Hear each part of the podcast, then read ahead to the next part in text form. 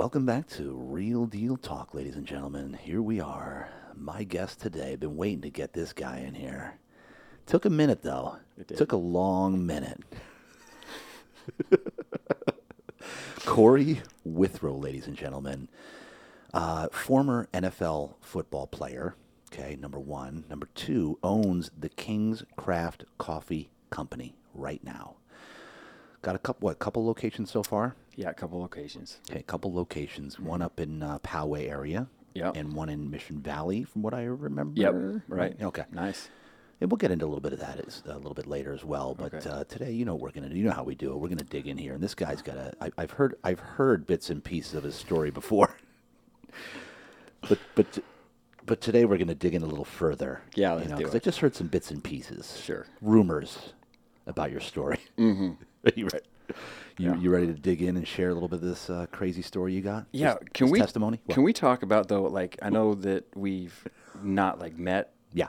Or I mean, we've we've met and we've done this thing, but the first time Mm-hmm. we met Yeah. was at uh, Emerge, the, our men's conference that we have Oh yeah. with our church. So we met at Awaken. Through Awaken. Yeah. Right. Okay.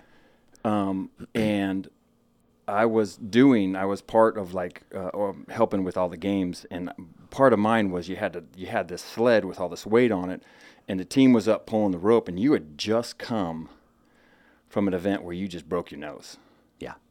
and you guys were hitting with bags or something like that, and you come over and you got stuff jammed in your nose, Yep.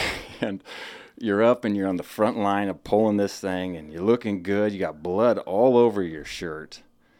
And the ropes the rope off the sled slips or or something happens and you end up punching yourself in the dang nose. Yeah. And it was a complete waterfall. Like Yeah. I mean a complete it was the bloodiest, coolest, not coolest because you kind of had this I'm gonna crush someone's face look on your in your eyes. But I'm like, oh my gosh, I've never seen a nose bleed like that. Do you remember that? How could I forget? That was that was awesome. My teammates, you know, tied this. Yeah. They tied a bunch of weights on the end. It was, Right. and it was freaking heavy. Yeah, yeah, yeah, yeah. And apparently, the knot they tied wasn't a good knot. So the knot came undone as I was literally pulling hundreds of pounds up a hill. And it was just sand, and too. It literally went Yeah. right into my nose, and yeah, as- and I had just gotten the bleeding to almost stop Yeah. from the broke because I broke it at the prior event uh, in a gauntlet where a guy put his shoulder into my nose. I had a pad, but his shoulder crushed my nose. Mm-hmm. I had literally just gotten to stop, Yeah. and and then There it went. Oh my! unbel- I was more pissed that I couldn't finish the event Yeah. than the, than what my was happening to my nose because I knew that they needed me to pull that thing up. That because it, was It, took heavy. forever after And then after you that, had to go, that and was then it, took we, forever. We basically was- lost that event because it Yeah. took forever. Yeah. So that's good. That's That was wa- awesome. That was our first meeting. That huh? was our first our first meeting. Your I was super insignificant uh, to you in your life, but if to me, I was like, dude, that was awesome. That's yeah. So it was super significant Yeah. So, Wow. Yeah. Yeah. so I inspired you. Oh well, I well. I don't know. I mean, you've you since then Yeah. definitely have inspired me. But then at that point, I was like, wow, that's I mean, you're tough. Yeah, that's cool. It was cool. It was cool. All right, so I'll take that. All right, so let's enough about me, Okay, Mr. Withrow. Let's get back to you, buddy. let's do it. Where were you born and raised? Where, where are you from? Born and raised Eastern Washington, Okay. uh, Spokane, Washington. Spent my uh, majority of my whole childhood there, like m- my Yeah. whole childhood there. Um, and uh, you know, it was. It's funny, like when I tell, I talk about my testimony, and I talk about things that that I I, I mentioned how I was raised because um, you know, being in a locker room for as long as I was in a locker room, people think, oh, well, these that that only certain people came up a, di- a certain way, and if you're of a different color or you're this, then then you had everything given to you, and you had, and, and so for me to to explain my my childhood and my upbringing, in that you know, it wasn't all. Oh man, this was a great childhood. My folks got divorced when I was four. My dad was killed when I was eight. Um, and my mom did an amazing job of raising, you know, four kids. And uh, my step, my, my mom got remarried when I was 15, and you know, my stepdad's still in our lives. He's still around. He's he's an awesome dude. But um, having to you know battle as a kid was it, it, it that part like battling in in society as young young boys and young men it's not always a bad thing that you have to overcome some stuff you Right. know Yeah, and yeah. I and I think that um, as me kind of telling that part like starting out by telling that part of my story is like man I'm not I'm not any different than anybody else I've I've had to battle and you know I'm grateful for it and that's that's all, like really that's kind of the story we we could be done by now like you ready to be, wrap this thing up No. oh okay shoot all right Sorry. Are you kidding me? So you had three brothers and sisters then? so um, I have like so I've got a blended family. Okay. Um, blended when I was uh, when I was 15. But when when you you said that uh, Oh, when yeah. your dad, Yeah. or no, uh, when they divorced at four. Yeah. So divorced at four. I had a brother, older brother, older sister. Um, I was four. Yep. Sister six, brother eight. Um, and then my mom is just she's a badass. She's a beast. Oh. And She, we lived in a two bedroom apartment and she gave my sister a room and she gave my brother and I a room and she slept on the couch. And Wow. I mean just she's just a champ. Like just and you would never would never know. She would never even she was like, nah, that's what I had to do. Yeah, Yeah. she just did her job. She's Did humble. it. Yeah. So then pops, how did how did pops? He said he was killed. Yeah, he was um, moved to Whitefish, Montana. Uh, was a wrestling football coach, and they were coming back from a wrestling tournament um, in 1984. And uh, bus was climbing a hill, and there was an oil tanker jackknifed across across the road. The bus couldn't stop. The bus hit it and exploded. And so it was like up until I don't know, maybe th- I don't know, five, ten, five, five, six years ago, it was the deadliest car crash in Montana history. Has this been on TV? Um, I don't think so. I don't think so. But um, so it was his coaches, the four cheerleaders that were at the tournament, his his coach's wife and one of their kids and the bus driver all died. All the wrestlers, his his wrestlers were bad dudes, man. They were just he was he was a hard coach and they were well trained and they got one of the kids and all the wrestlers got and they got out the back and all survived. Wow. Yeah, and it was snowing like crazy, and they. Wow. Yeah, no, it was. Um, You gotta be kidding Yeah. me, man. So what did you get the phone call? What what, what yeah, so I mean, you know, it's it's so different. Like we we talk about how we grew up all the time. Like um, as kids, you didn't have a cell. Like we couldn't. My Right. mom would never. She'd be like, "Get- "Lights come on. You better. Your bike had better be Yeah. home." Um, so we had the phone on the wall, and we're just sitting around one evening, and my mom answers the phone with a really long cord on the wall, and, and she's just like, "Oh my gosh, oh my gosh, oh my gosh," and turns around and she goes, "Your dad was just killed," and that was like, we were like, "Holy crap! Like really?" And then you we just got like- the detail. Like we were just sitting on the couch and probably watching one of three channels that we got on the TV. You know what I'm saying? And it, uh, and you said you were were you were eight at the point? I was eight. Yeah. So you can you can kind of you remember that then. Yeah. Oh yeah. Yeah. Yeah. Yeah. Were you just like, wait, what, mom? Are you Yeah. you just yeah, it was just weird. It was uh, my mom is she's not like a crier. She's not. She's just she's just tough and yeah. very just always she can see a glass half full type of person and turned around and was just like tears in her eyes and just like yeah man she goes your dad was just killed we're just like so we knew that I mean obviously it's nothing that you ever joke around about but it was just it was just it Yeah. it was just, the the finality of it was so real you know And so what happened after that? Like what was the next uh like what, did, you, did you say, "Okay, let's um I mean, this is unbelievable. Yeah, you know, I mean, it was. I, I think at that point too, she had remarried because I yeah she did because I was eight. I had uh, I have a, a a younger sister, so she had remarried and I'd gotten really, just really angry. You like had. as a kid, yeah. Like, and I was a bigger kid, like a big old chubby kid. So after the divorce, the divorce was like I didn't. They did such a good job of of um, co-parenting, whatever you call it. I mean, not even that, because he was never around. He lived in Montana, and we Yeah. lived in Washington. So we saw him t- two, maybe three times a year, and she just did such a good job of like life is, like, but there's nothing, Yeah. nothing, and you're just as a kid, you're like, oh, this is what we do, and that's how we rolled. Like it wasn't there was like we didn't skip a beat. She was just like, okay, big Irish family. The, my grandparents were around, my uncles were around, my grandparents, uh, brothers and sisters, you know, were around still, and so it was just like everybody kind of took care of each other, and it was. Um, you didn't really, like, it didn't. There was no. Um, oh man, I miss my dad. It was like you, you talked to him on the phone if it, if he called, or we'd go see him in Got the it. summer. We'd go see him in the winter. He was a teacher, so he couldn't like you know have these breaks or whatever. So And and then you were saying that you were a tough kid. Like you were you, you said you were angry. yeah, I got really really. At what age? Uh, probably right. I mean, I was always kind of a meathead. Like Yeah. I've always been that. Yeah. Like I think it's kind of like pain is probably because I have an older brother, and and and That'll do it. I had the older brother that would like he would. When, when he was old enough to babysit, my mom would leave and he would just wait and he'd hear the car door shut and hear the car pull away and he'd look at me and he'd be like, You've got three seconds to run. I'm like, Come on, man. You, you- we can't. I can't run. I'm fat. You you can't chase Oh, you me down. Oh man, I don't. And I don't know how because we just like, I just ate crap and it was just. I don't. Man, I was just. I was a, I was a round kid and and I I try to like uh, rationalize with him. And in the ra- rationalization, he'd be like one. Or like, bud, come on, you don't, even have to be a jerk too. And then and then I just think, okay, I might as well try to run.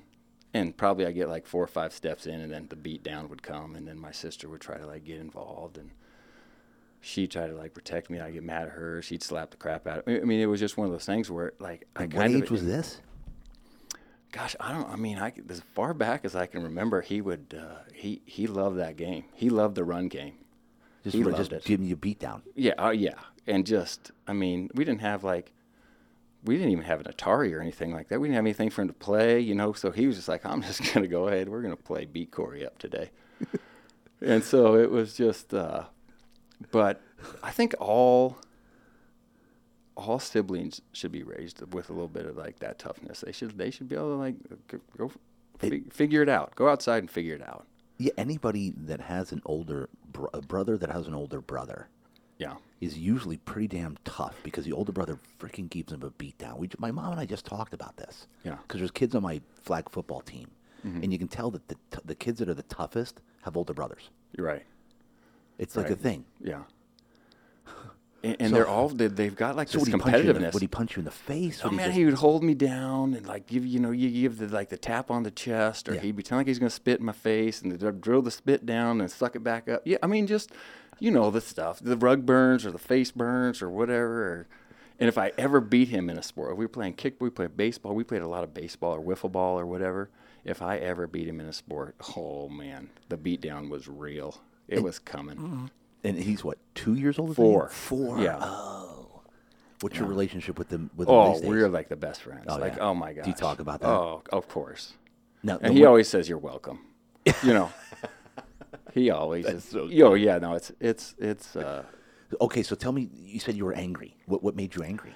I think the the finality of it, like, no wait, that's not supposed to happen. I'm I'm not. I'm too young to be fatherless. Yes. Okay. Even though. That's even- what triggered it. you think? Yeah, I th- I mean, I think so. I think yeah, I know so. Yeah. because I remember being at the funeral and like watching kind of people cry, and it was sad, and I just got mad, uh, you know, and just because I couldn't, I couldn't articulate the, the pain, so anger was a great way to do it. Yeah. and um, it was just one of those things where it it was it was really easy for me to translate that into into sport, into anything that I did, Right. whether it was baseball. I played baseball at a really young age.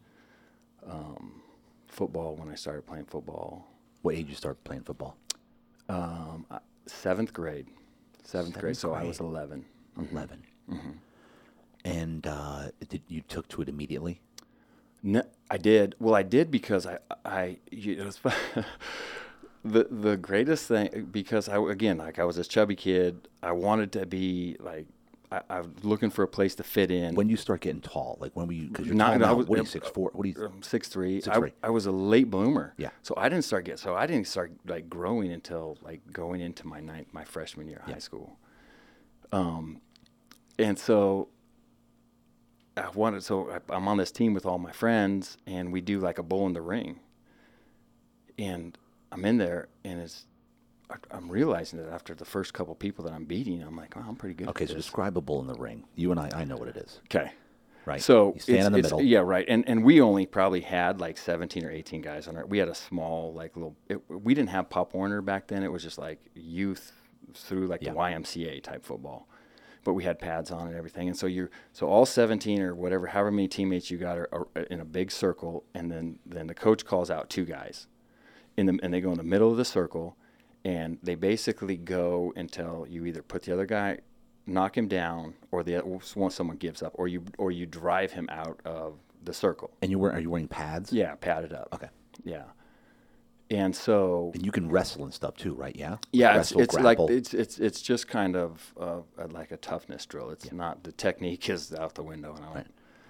know back then if there was a ton of technique anyway. And um, and so after the first couple people that I was like, okay, I, I had I knew how to leverage. I knew how to like I didn't like like the the pushback, and it probably goes back to me like battling Yeah, someone who's four years older than me Yeah.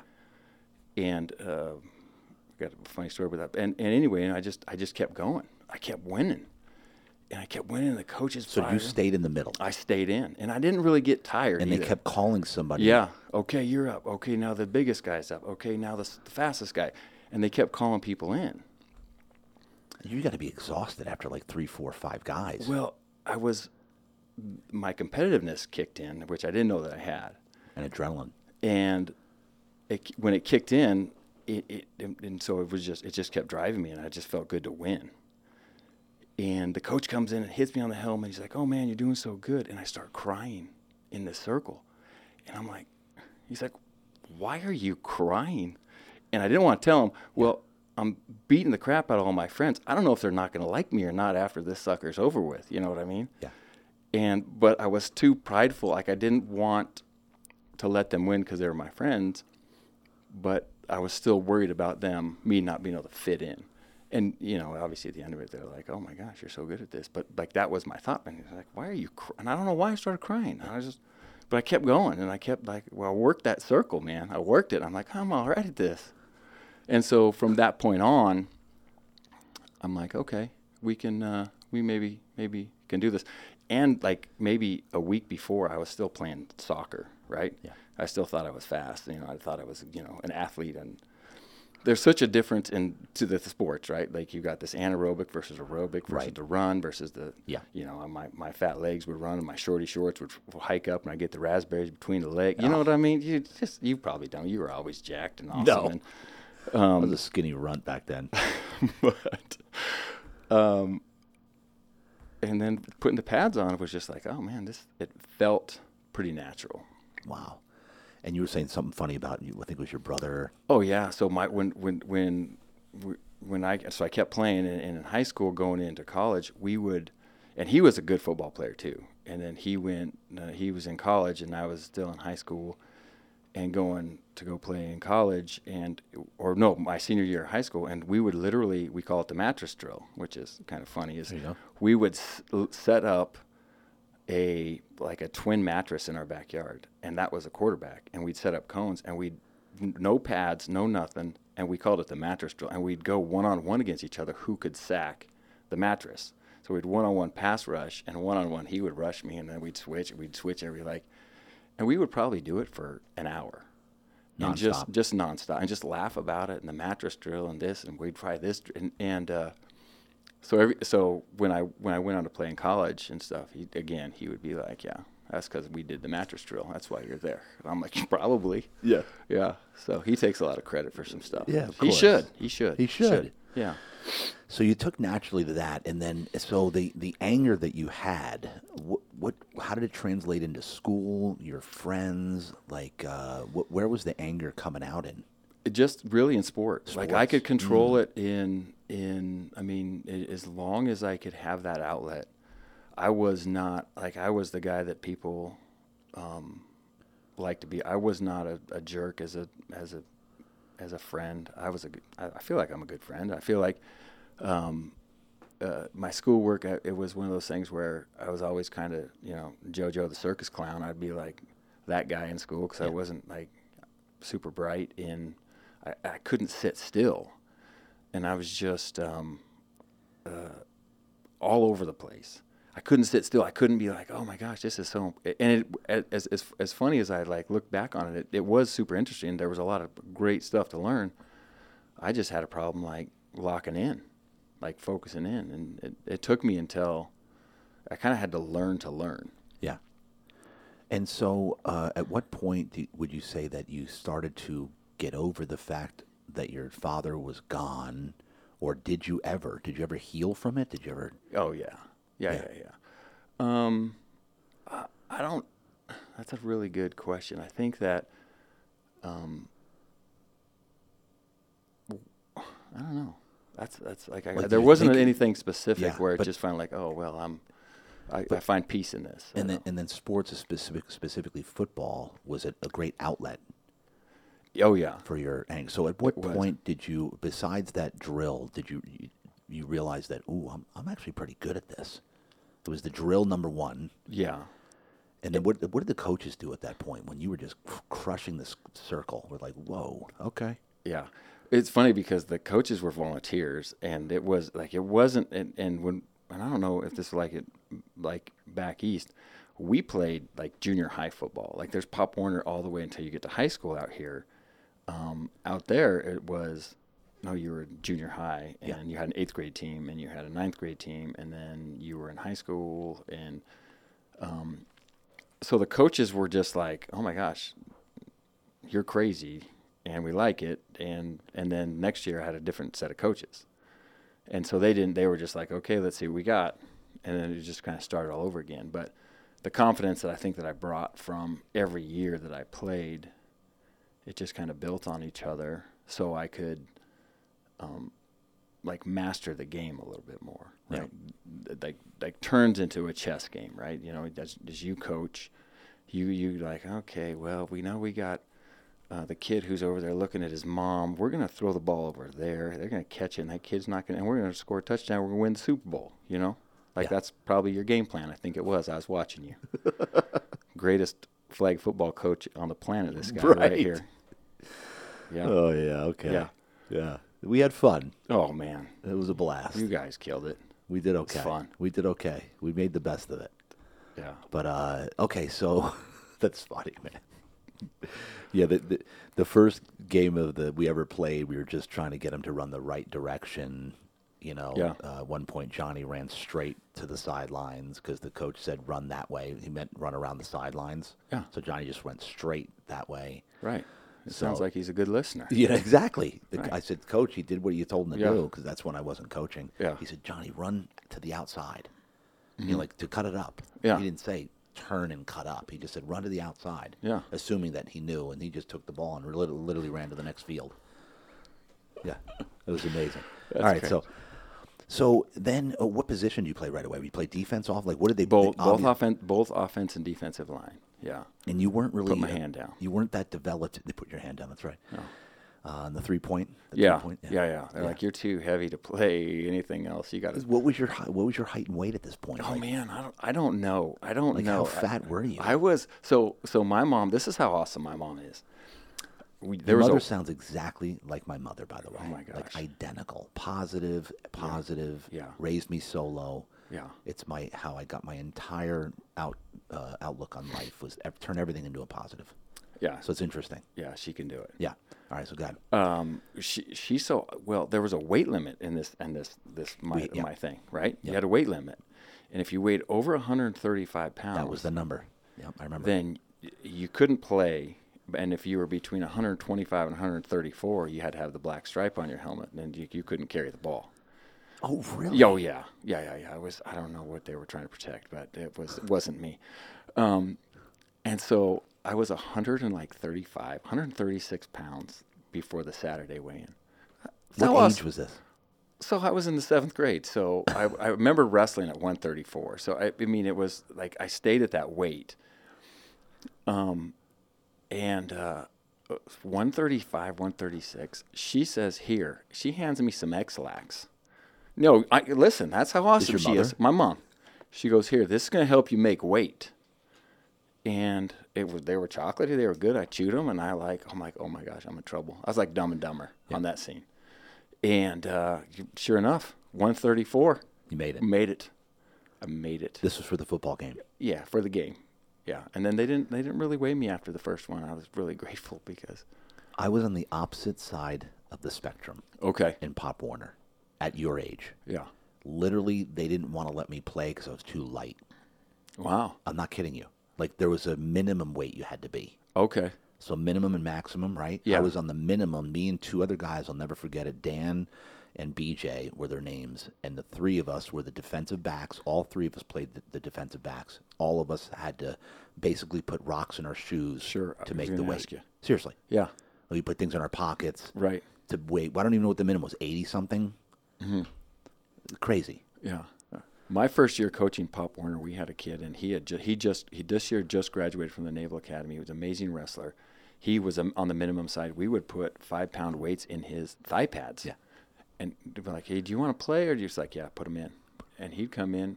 He was like legit ten pounds lighter than he needed to be, and he would throw him in. He'd do step on the scale, walk away real funny. Like, how does you know that he doesn't have the ten pounds in his dang pants? Like, what are we doing? But we they let him do it. So And so then, okay, so then get me to high school. So high school, you yeah. like any other events happened during this childhood around there? You seem to get along with everybody. Yeah, I mean, yeah. What happened uh, as you got into high school, playing football, got a little bit more serious? Yeah, man, and I really had found, um, you know, kind of my faith. My faith background really started growing, you know, in the junior high ages it started, and you know, I did the whole. I got saved. Um, I heard the whole how did you fire and fire, this whole fire and brimstone. Like I went to a church where, was, if you don't do this, you're gonna go. You're going to hell. Yeah. You're gonna burn in hell. Did your mom get you into church early? So I was raised like this big Irish Catholic, you know, kind of family. So we'd go to, you know, we did the whole CEO thing. We were Christmas and Easter onlys, and um, and then I just I met a buddy of mine who kind of got me into church and uh, was going and went to a youth. Um, where'd you meet him? he was a neighbor of mine. We both moved into this neighborhood after my dad died. We moved out of this. Re- we lived in this really sketchy neighborhood, um, and then when in the fifth grade came, we moved up to where my folks live now, and um, he had just happened to move in this like on the same block. You know, we just jump on our bikes and cruise around. We met each other, and just back then it was just like, "Hey, what are you doing? You're riding? You want to go hit a jump?" And and then we became like best buddies and uh, he was he was raised in a, in a really cool like Christian home and um, asked me to go to this uh, this this winter. Is this Bible- like eight, eight, nine, ten years old? No, so I'm probably at this time. I mean, I was in the fifth, sixth Okay. grade ish. So Which yeah, is the 11, 10, 12? Yeah, 10, 10, 11, 11, yeah, yeah, something yeah. like that. And uh, He said, "You want to go to church with me?" Yeah, yeah, and I'm like, yeah, I'd love to. Yeah, I mean, I just, I just really needed to be a part of like that that family dynamic, and and they were. Um, it was just one of those things where we became friends. Like the front door was always open. I just walk in his house and, hey, Mrs. Davis, you know, they'd be like, hey, Corey, you're here again. Awesome. Yeah, I got. Um, Help yourself to some food. Right. Yeah. What are you hungry? Yeah. Look at me. Of course I'm hungry. Jeez Louise. um, but uh, we go to this like Bible camp and they hear this kind of this message and I, I So just wait, wait, go back me. to the first time at church. Did you go to church first with him? Yeah, I went to church. what'd went to think of that just- first? it was it was really it was really different because of, of my Catholic experience. And I did the first communion thing as a Catholic, and so you you know you're you're Kneeling, sitting, kneeling, kneeling, standing, sitting, yep, standing, kneeling. yep. doing the calisthenics thing. Yeah. and then going to a place where they were just talking about a relationship. There was a difference between the religious side, of, and there's nothing wrong with Catholicism. Like it's Right. it's amazing, it is. But I found for me personally that the religious side of it outweighed the relationship side of it that I was really looking for. Ah, Um, and then when I when I became and we I, we went to church a couple times and they had a really kind of a cool youth group and you know they played a bunch of games and it was fun. They talked a little bit about Jesus and go to this this Bible camp, and they gave us the you know you're gonna go to hell if you don't do this, and I'm like I don't I don't want that fire insurance. Hands up right away, right? I didn't I didn't know what I was doing, but I knew that something changed. And in in, in high school, what it really changes is I kind of started understanding the difference between you know just having a savior and having a Lord. Ah. And so once I kind of like dove into that a little bit and really, you know, was you know the transition from from um, middle school to high school was was having older older siblings. I always wanted to be with their friends, and they were doing things that I probably shouldn't have been doing, but I wanted to do them anyway. And and I got caught up in it. I was a pretty good baseball player, um, and was a sophomore on playing baseball with all these 18 year olds, and got caught, got arrested one night. I remember my mom. We we just talked about this. I just went home a couple months ago. Went home and just we were talking about the event when a police officer brought me home and um, again like brought me home. I, I explained the whole story. I ran, got away, but I needed a ride home, so I came back. I ran again, got away again, but they found me this time, and I'm, we're, we're, I'm telling the story right and talking and and Monica's there and I'm telling her the story and and my mom just she's like, man, well, Corey, I didn't really think you were that fast, but you got away twice, man. That's pretty good. Like, mom, I got home in handcuffs, man. My knees were bloody. My, I didn't have any shoes on. And she goes, yeah, well, you learned. You learned. You know, This is when you she, did- and she was not, and she dealt with it very. She dealt with it ve- very graciously, but also very sternly. And and and from that point on, I kind of got this mentor who who got me in the gym. So what did you do to get arrested? Oh man, You it was right over that one. Well, we did. We just. Um, You did. Well, I thought. Well, okay. And I'm not going to allow that to happen. Dang it. Yeah. Come on. What happened? Um, well, I- well, we went, I went out and went drinking with a bunch of these Okay. guys, and It's usually and- how it starts. yeah, and so really wanted to like impress because I was probably one of the younger guys there. I really wanted to impress everybody, so I went over to. I think it was a Pepsi machine or whatever, and it had like that plastic on it. I tried to kick it in, and it, like as I kicked it in, it like ejected me back. And I'm like, how did that thing not break? Like I kicked that thing with everything. I didn't break, and it just kind of bent and like launched me back. Right? Yeah. I'm like, oh, no way. So they had bags of fertilizer right next. It was like a drugstore, like right next to like this McDonald's where everyone hung out when I, in, in the hometown. And so I start launching these bags of fertilizer all over the place. Well, as I'm like mid throw, I see the cop cars. Like someone obviously called the cops on me, and this cop car kind of pulling up. And as I just like let it go, I just kind of turn and just take off. And I'm wearing like shower shoes. And, you know, we, we called them like there were sandals Yeah. when we were kids. And um, I kick them off. I run across the freeway, run across the street, and and uh, So that got was me. it. That was it. Yeah, malicious mischief Mal- was what the was what the arrest was for. So you took off. minor. Yeah, You escaped yeah. Oh man. and then came back. well, I didn't. And and so here's the crazy thing is, if I would have just kept going, I lived probably a mile and a half from where I That's it. escaped. But I wanted to ride home. That's Oh my rational thing. That's hilarious. right? Like just walk home. Just walk home. So when you went back, the cops were still there. Oh yeah. They And were then you still took off asking again. questions. They were still asking questions. Yeah, and I, it, it felt like I was gone and by myself, and I was probably gone for like five minutes, but it was probably it felt like it was like forty-five minutes that I was in in somebody's backyard. Right? Uh, So then they saw you, They saw me. came after you again. I ran again, and then this time they saw where I ran, so they had a police car come like in the alley, and then a police car come on the main street. And as I'm kind of stuck in between these two cars, they tell me to raise my hands, and so I raise my hands, and because I ran, uh, a, a police officer from the b- behind comes running up and hits me, like tackles me while I was in between like a bed of a truck and a car, and my head hits the bed of the truck, and they knock me out. They knocked you out. Yeah, and I'm uh, I'm 15 years old. And then I come to, and they're like, "We're going to also put in resisting arrest, resist, resisting arrest because you won't let us put handcuffs on you." And I'm like, "You guys knocked me out. I, if you, I'm laying on my arms, like grab them." And um, anyway, they're like, "We didn't knock you out." So I was in a cop car. And Are you kidding me? brought me home to my mom, and I was telling her that they they hurt me, and she like we this was the conversation.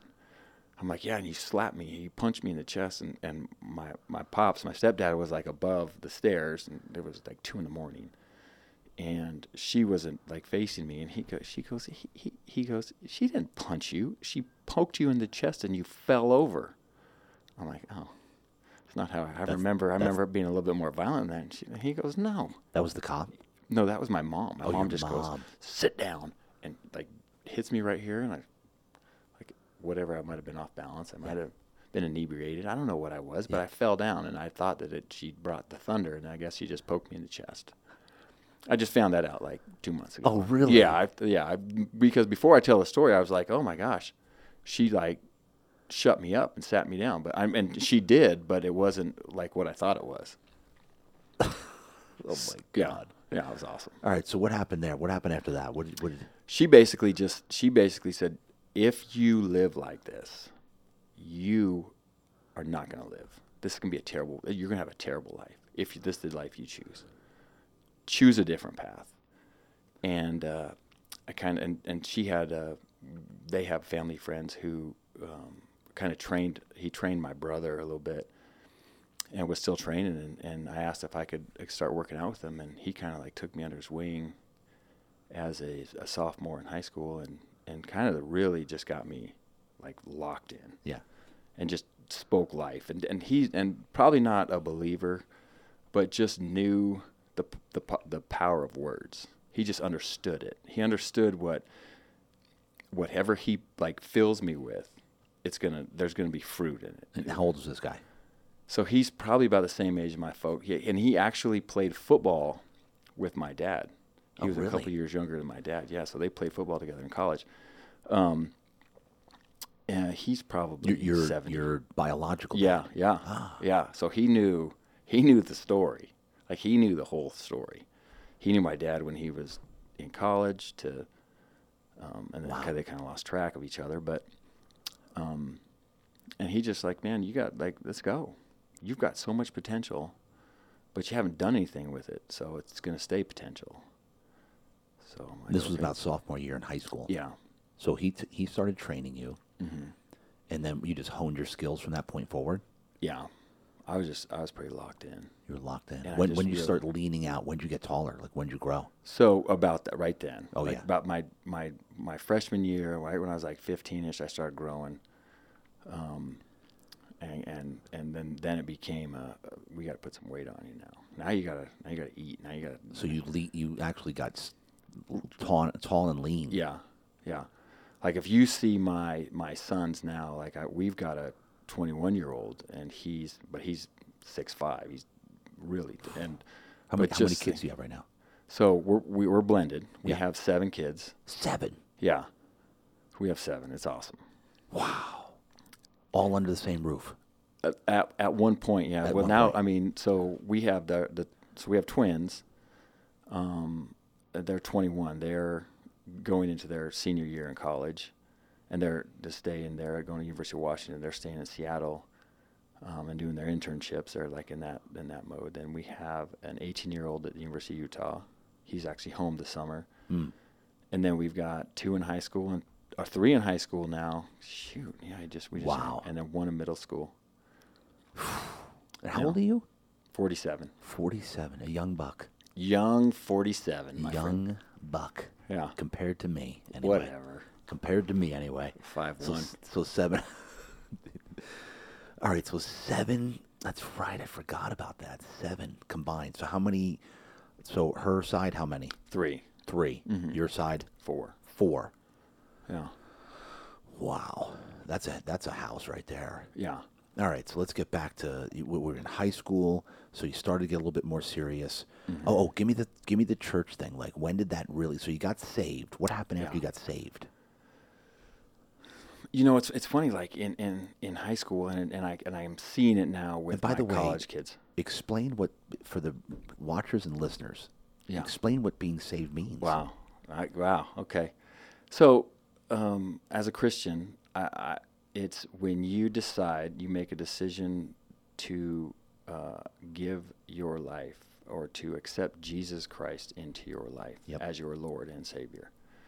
Um, and so, uh, I guess saved uh, is a term that maybe it's a, it's you're saved from the sinful your sinful life into your you're moving into something where you're trying to work towards uh, with a ton of grace and Grace, forgiveness righteousness. And you're working towards that righteousness yeah There you go. there you go Yeah. is that right is that Yes. okay Good, because I wanted to, because we always talk about it and just Yeah. kind of go right over it. And Yeah. Christians, we know, but there's a lot of people when it saved. What does that mean? yeah right So good. I'm glad we we clear- did it Yeah, we did it. All right, so you got saved, and then uh, after that point, what what did you keep with the same guy, like to church with him, your friend? Did you guys grow apart? Whatever happened? No, no. I mean, to this day, to this day, we get, we still get together.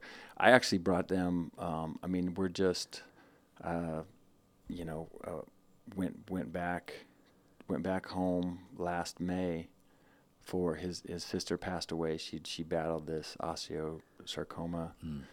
and um, passed away, and uh, went back and just, I mean, my gosh, the, the, his mom and his uh, brothers and everything like it was just uh, like like we never left, and and Wow. so we're we're very you know his wife went to went like he was they were high school sweethearts and, and college, and they're just they're awesome awesome people, yeah. And you, you obviously told them about the church you're without here. Oh yeah, he, they they came out they came out to emerge. Oh, they did. They did, and so um, we actually, I actually, he actually asked me to baptize him, and so I baptized him in 2018. No way. Yeah, so it was so crazy, like to tell everybody, like this guy, his, he's the one to introduce me to where my faith is, where it started, Wow. and and then he looked at me and my other buddy Phil, who we, like from that from the fifth grade on, we've been just, just boys, and um, he came down from L.A. Tom came down from Washington, and um, we went to emerge, and and Tom, we were sitting there on Friday night, just at, by the fire, and he's like, "Hey, uh, Corey, will you guys baptize me tomorrow?" And we're like, "Yes." Wow. So Amazing. yeah, Oh, that's a great story, bro. it's awesome. Great story. All right, so high school, at what point did you realize you're going to move forward and go to college with football?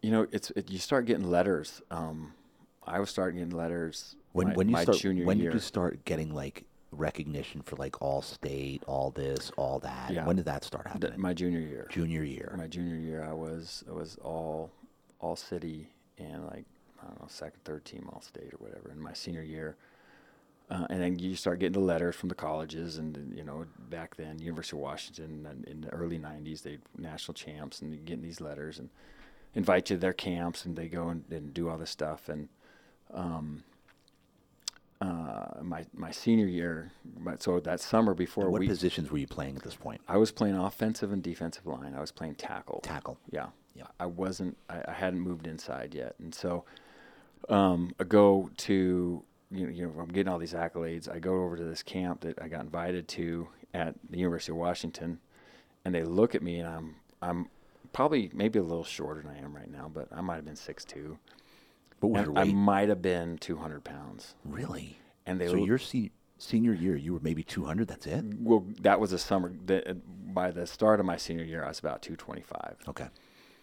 and they look at me and they're like, "Wait, you're the one we've been sending these letters to?" Because they, they didn't have access, like they don't have access to. Right, yeah. Like, they're like, all they all they do is hear and they can read. Okay, Corey did this, this, this, and this, and he's got all these accolades and the, and they took one look at me physically and said, "You're off our list." And, but but I, that was a that was a Sunday, and the camp went all the way till So you went up there. Who who took you there? Uh, no, we went up there with the like our our we had like eight or nine guys from our high school go up there. That were all getting yeah. letters. That were just they just wanted to go to the camp. Like it was just a good camp. I talked them into going to the camp because I was getting these letters, and so hey, let's go. I'll go to this camp. These guys are great. We'll get great coaching. We'll go there for the week. And so there's eight or nine of us, and I think we just like caravanned over. We were we were. I mean, it was from like spoke Eastern Washington to to Seattle. It's about a four and a half hour drive across state, and so we just drove. So give me the scenario here, bro. And And, I'm you walk in. Give me the whole thing. You walk into where? So to meet where you just go check in, where you just go check in, you're getting your pads and you're getting your stuff and you're getting your room because you're staying in the dorms and you're you're you're getting the the, the experience right. Of being this of being this college athlete and walking in and you, I mean there's just just a ton of big dudes in there, right? And I'm walking there thinking that I'm I'm big and Yeah. um, I'm like holy crap. Anyway, they tell me that they rip it up, so it makes So me so you walk into them and they go, "You're the guy." yeah. You're uh, You're Corey. like, uh, "Yeah." uh, you're on our list, but are you? That, that's you? Like, yeah. Like, oh, uh, you're you, you're not big enough to play in the Pac-10. It was Pac-10 back then, and I'm like, oh, really?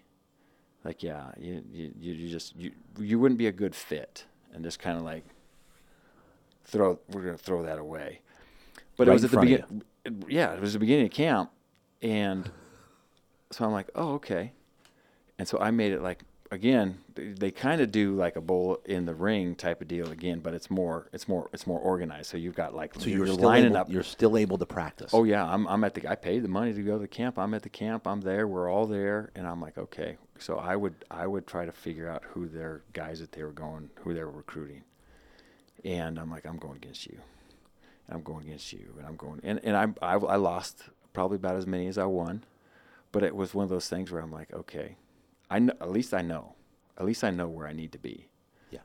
My technique, my strength, all this stuff, I need to know where I need to be, and I'm going to make you guys pay for this. Anyway, so going to my senior year, I'm about 225. So you did pretty good in the drills, but they didn't give you any invite Oh back. no, no, no, no! Still too small. Yeah, you're done. You're done. And this is what junior going into yeah, senior yeah. year. It's 1992. Yeah, 1992. Junior going into senior year. Yeah, Okay. Yeah. So then you do your senior year. do my senior year, become the MVP of the league, all state, was like third team All American, still at 225 and 6'2. And so I get all these little schools that want me to come because now they know my size. Now they can see Yeah. how big or how little I am. And I go to Washington State, which is the, the rival of the University of Washington. I go there, and, and the coach, the offensive line coach, loves me. He's like, dude, I can do so much with you. I'm going to move you. You're going to play center. You, you're too short to play tackle. I know you don't want to hear this, but you're too short. You're going to play center. I'm like, cool. I've never snapped a ball in my life. He's like, it's okay. I'll teach you. I played in the NFL for nine years. I can teach you how to snap a ball. So um, I go down there, and I they they pay for me to go down on a recruiting trip. I go down on the biggest recruiting trip. I'm like, oh, I'm they're gonna offer me a, con- a, a, a scholarship. It's gonna be great. I'm gonna go home. I'm gonna tell everyone. The coach drove me from Spokane to Pullman, which is like an hour and a half away to Washington State, the campus. Down having a crazy good, getting the whole college experience. This is the guy that believed in you. the yeah, Coach. the coach. So I go in front of the head coach, and, and he looks at me, and he kind of is looking at the paper, and he's like, "Man, everybody really likes you, um, but you're too small. You can't play for me. You're too. You, you can't play in the Pac-10. You're too small. If you want to walk on here, and try, then um, we'll let you. But other than that, you- you're not. You're probably not going to see the field. You're too small." And I'm like, okay. So the car ride home was with a coach where I thought I was going to get this scholarship, and he had all this belief in me, and, and he was mad that the whole situation went down. And the like, anyway. So I'm like, all right, there's an opportunity. I'm gonna go take it. My mom starts singing the Cougar Fight song. She went to Wazoo. She's like, okay, go get it. You got this. We're gonna do it. It's gonna be awesome. Walk on. Walk on. Just walk on. So I did. And this is you said University of Washington or Washington, Washington State? State. Okay, Washington State. Okay. Yeah. And University of Washington was the original guy that Yeah. said they Beat it. yeah beat it. Yeah. Okay. Yeah. Yeah, yeah, yeah. So, but it was that that's where I really kind of found my faith is um, I go to Washington State as a walk on and really kind of got like this third class citizen thing going on like oh you're not a scholarship guy? Oh you not you you don't get these shoes. You walk-ons get these shoes. Oh you don't get this locker. The walk-ons are in this locker. And um, I'm like, okay. Uh, anyway, and it really got to me. Like it really, really, really got to me. And then just and and at the meantime, like I'm I'm in the weight room and in the weight room, like nowadays it's so much different because there's so much money in college sports. Like the football team now has their own weight room. When I was going, Right.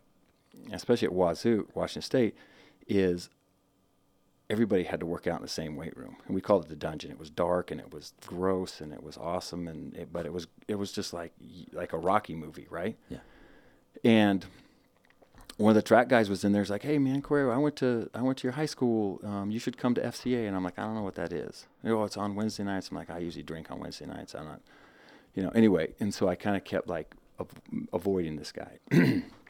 I go home, uh, just completely defeated for Christmas break. Just completely like so the, the original visit out there was you were starting to practice, try out for the squad. What was the so whole scenario? The the initial one was was just a was a recruiting trip, which is like, hey, got come to our school. Yep. I I signed a letter, a walk on letter, a letter of intent to go play there, and then I went out there in August and we started the season. Got it. I redshirted because I wasn't the biggest guy ever, but um, I redshirted. What does my- redshirted mean? Redshirted means that you get to practice, but you're not allowed. Like back then, you're not allowed to play in any games. Right. So you're a practice player, and we're going to develop you. It's a developmental year for for for a lot of people. Um, so I redshirted and didn't play in any games. I, they'd let they'd let the red shirts and the walk-ons suit up for home games because they had enough gear, and they, you could just go to your locker room just to get the experience. Which I did because it was a really kind of a cool experience. I wanted to say I was a part of it, and um, um, anyway, I go home and uh, like completely defeated. And still pretty angry, and now I'm angry that I failed. Like I really felt like I'm like, oh my gosh, everybody was right. I'm too small. I'm not good enough. Is the season over at this point? Season's over. Season's over. Season's over. We had we, we went from like the year before where Drew Bledsoe was our quarterback. He's just a number one draft pick to that year where we were just average. And the, and I didn't understand like the, there was so much more fighting. Like like players would fight each other, yeah. which which took some getting used to and then it just became really kind of fun once you got to to a certain stage, but like as the walk on it was not it was not super fun but I go anyway. I go home and I'm like, man, there's not the one. There's no Christians on the football team. Everyone is partying, and the women and the, the, the everyone doing things that you see in movies. And and and two is I failed. I'm a failure. I can't go back there. I can't show my face. I can't. As a matter of fact, I was so defeated. I'm like, I'm gonna uh, end my life. I'm just. I can't. It was that bad. Bad. It was bad. And I just was in such a terrible place. And my mom was still working, and she worked her butt off. And we had this old Reader's Digest around. And my grandma used to read the Reader's Digest. And so I don't know if she decided to just pick it up just to kind of honor her or whatever. And she's like, "Hey, court um, I don't know if there's an article in here about this this football player who's a Christian." I'm like, "Mom, they don't exist." She's like, "No, you got to read it. He broke his neck. His name's Dennis Byrd. He broke his neck, and it's just this this blurb, you know, the the Reader's Digest version of his book he just wrote called Rise and Walk. And uh, you got to read it." And I'm like, "I'm not reading that." So she's kind of walking by, and she like th- flings it at me. She goes, "I just try it," and just walks out the door. And so- this is your grandmother? This is my mom. Your mom? My mom. And so I'm like, I ain't reading it, mom. Did she know how depressed you were? She did. Well, she um, she probably knew. She knew that I was kind of mopey, and she knew that I wasn't me, and she, she I'm sure she did. I never ex- I never expressed it. Like I mean, and and even like today, it's starting to get a little bit better. But as a man in a that sort of a sport, they don't. It's not an expression. It's how tough can you be? Right. How strong can you be? Nobody wants to see you weak. There's nobody in your life that wants to see you weak. So, how tough are you?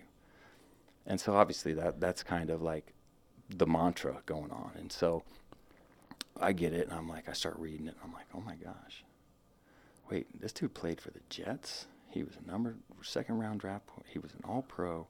He loved Jesus. Wait, how did he? And, and I had to go. Get, I got to go get this dude's book. So I went and got this book. Like I'm like, I'm either gonna kill myself or I'm gonna go get this book. And when you said you're gonna, you wanted to end your life, were you thinking about how you're gonna do it? Oh man, yeah. We, I mean, I, I was raised in Eastern Washington. We had a lot of guns. Um, my old man deer hunts. My brother hunts. Uh, we, I mean, it would have been like just okay. Let's just take this rifle and just peace out. Did you ever grab the gun? Would you ever get close enough to where you were? Th- th- there was like a stare down. There was a stare down between me and it for sure.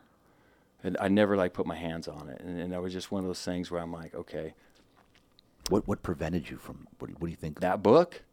really? I'm not. I'm not kidding.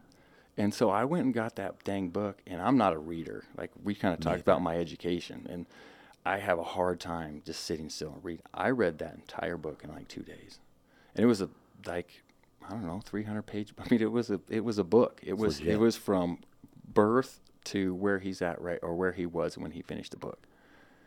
And it just talked about his childhood and his growing up and how his faith carried him and how he did X, Y, and Z at Tulsa and how uh, when he was at the Jets and this and these are the people that were crossed his path and his wife and, and everything the the play that he broke his neck and when he decided to start moving things and where like he just had a conversation with God and his fingers started moving and it was just it was one of those things and I'm like okay hold on let me give this one more chance so that book. uh, yeah What was the name of the book again?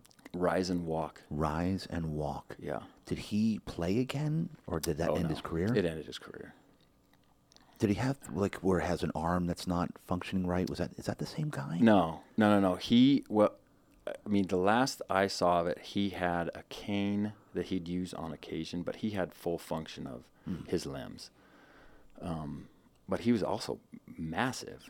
I mean, it, he was tall and tall and big, and then obviously he lost the muscle mass and stuff. But he was still, he still is like six six. I mean, Oh wow. his cane probably slapped someone. Yeah. Whack! Oh, dang. Um, so this book, and so when your mom gave you the the the Reader's Digest, yeah, right? That's what did it. The little story in there. the little story. She just flipped it to you. She Just had no like- idea how bad you were really feeling. No, that I no, there's no way. She Do have you told her to this day? Like, she well, we I've talked about this before that she's heard. Um, she's heard me talk about it. Yeah, she's heard you talk about the fact that you want to end your life. yeah. What did she say when you hear she heard that? She's um she didn't say anything really. She's like again, she'll take something and be like, well. That was a pretty good throw, wasn't it? Like she was impressed with the throw of the book. Yeah. she was impressed with you know i mean and, and she just she's not going to dwell on it she won't she won't do it and it's it's like that's how we were raised like ah yeah it was bad then but how is it right now and you've survived 100% of your worst days so how is it now That's amazing. Your mother. God bless her. Right. she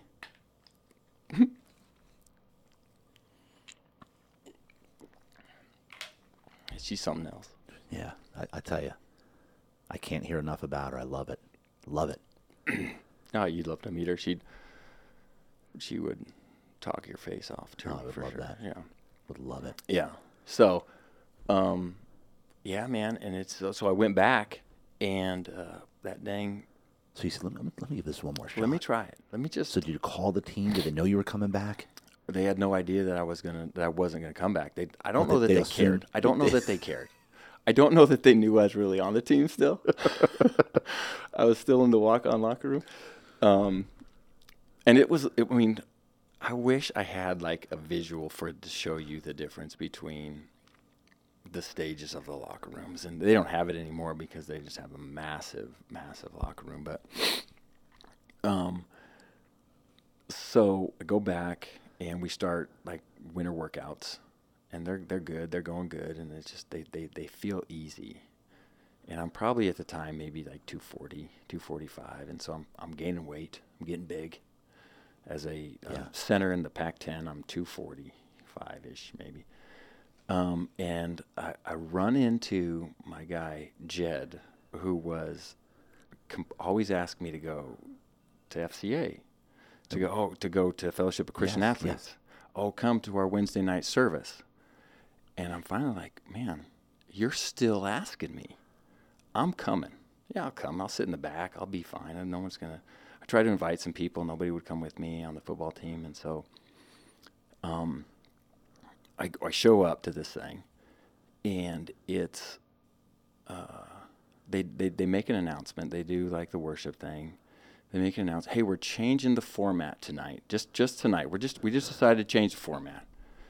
And I'm starting to get a little nervous, right? Because I'm like, change the format. I thought I was just going to sit here and listen to someone talk and go back and just start my homework, you know, whatever. Like tonight, we're just going to spend the next two hours praying.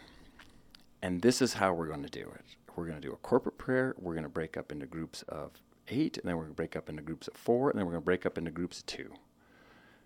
And two hours of me thinking that I was going to just hide, where God probably was just laughing. He's like, watch this. He's going to have to learn to pray right now. And literally kind of learned and just really how to talk to God. And left that place and like, oh man, there, that's the difference between being having fire insurance and having a Lord. Right? I just learned that tonight. Wow.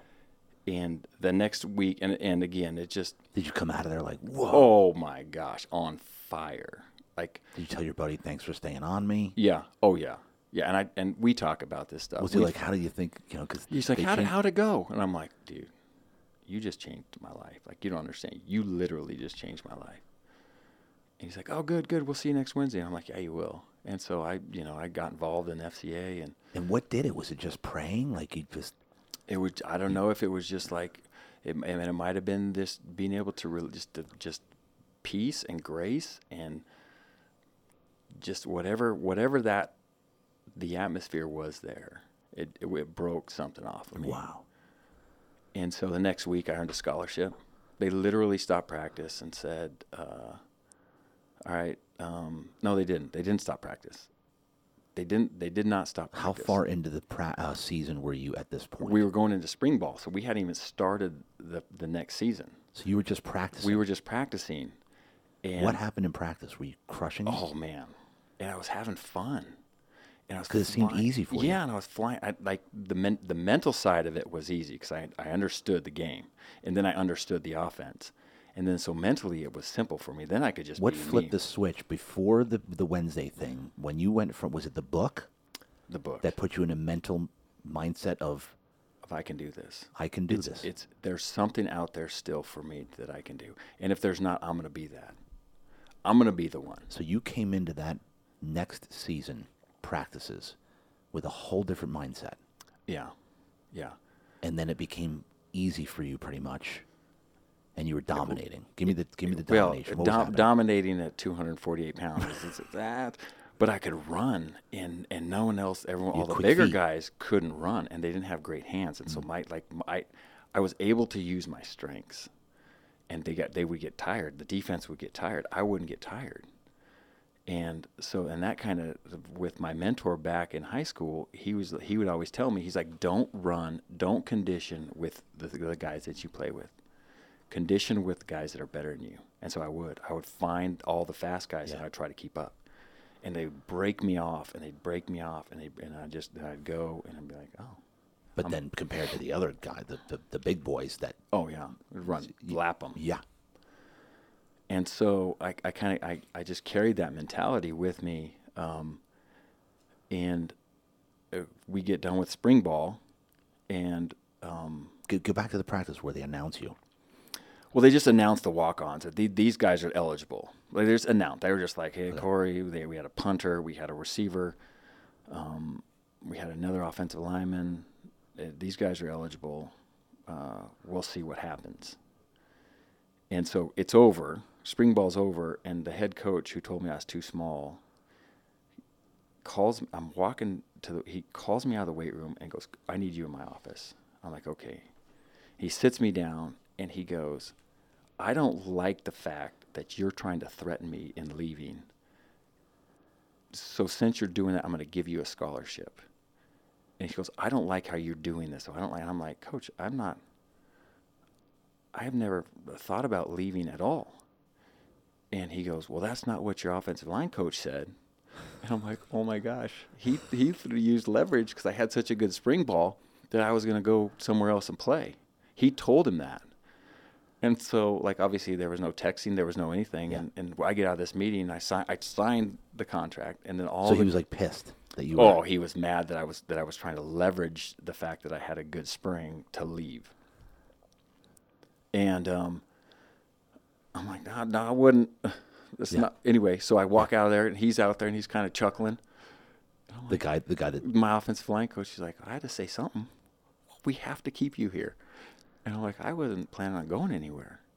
And he's like, Well, congratulations, and you got your scholarship. wow. And so then all my guys that came in that same year with with me, they we, we they were they they heard about it too, and so they were all out there. So it was really cool. Wow. Was that an incredible moment? Yeah, it was really. It was like okay, that and it was all like a godly thing. I was really grateful. Like it, it's really like kind of opened up. Like, I mean, it's it's easy to say, oh, I worked hard for it, and I did, and I did, and I worked hard for it. But I had so much gratitude for the grace of just me being an idiot up to that point. That God's like, I got something for you. I got something. Just like it's gonna blow your mind what I got for you. Just hang on. And it was kind of like the the validation of that is like you ain't seen nothing yet type of deal. And this was the week after you prayed, yeah? Oh yeah, yeah. It was like spring ball was going on. I'm like, okay, I got, yeah, I'll go. And what? How about that? Isn't that crazy? It was awesome. Wow. Yeah. All right, so go on from there. What happened? So then um, I ended up the next year I was on special teams quite a bit, and then the following year, my sophomore year at uh, 255 pounds, I was starting on the offensive line in the Pac-10. We actually in 1995 we go to Lincoln, Nebraska, and play. They they were the national champs that year. They beat the University of Florida 54 to seven in the national championship game. They had like Wow. Tommie Frazier and Ahman Green and their defense, uh, their f- whole defensive line, all from Jersey, um, all went, all got drafted in the first round. Like two of them were drafted that year. Three of them were drafted that year, and then the other one was the brother of Jason Peter, who went to the Giants, and he got drafted uh, in the first round of the year after that. I mean, they, they were so stacked, and we go out there, and I'm 255 pounds, and we're in Lincoln, Nebraska, and everyone's wearing red, and it was one of the coolest experiences. And we were winning seven to zero at the end of the first quarter, and the, the announcer came, the, the announcer comes on and said, "This is the first time that the University of Nebraska has been down at home in whatever amount of years," and the crowd clapped. They clapped. They were like, "Hey, man, good job, guys! You're doing good."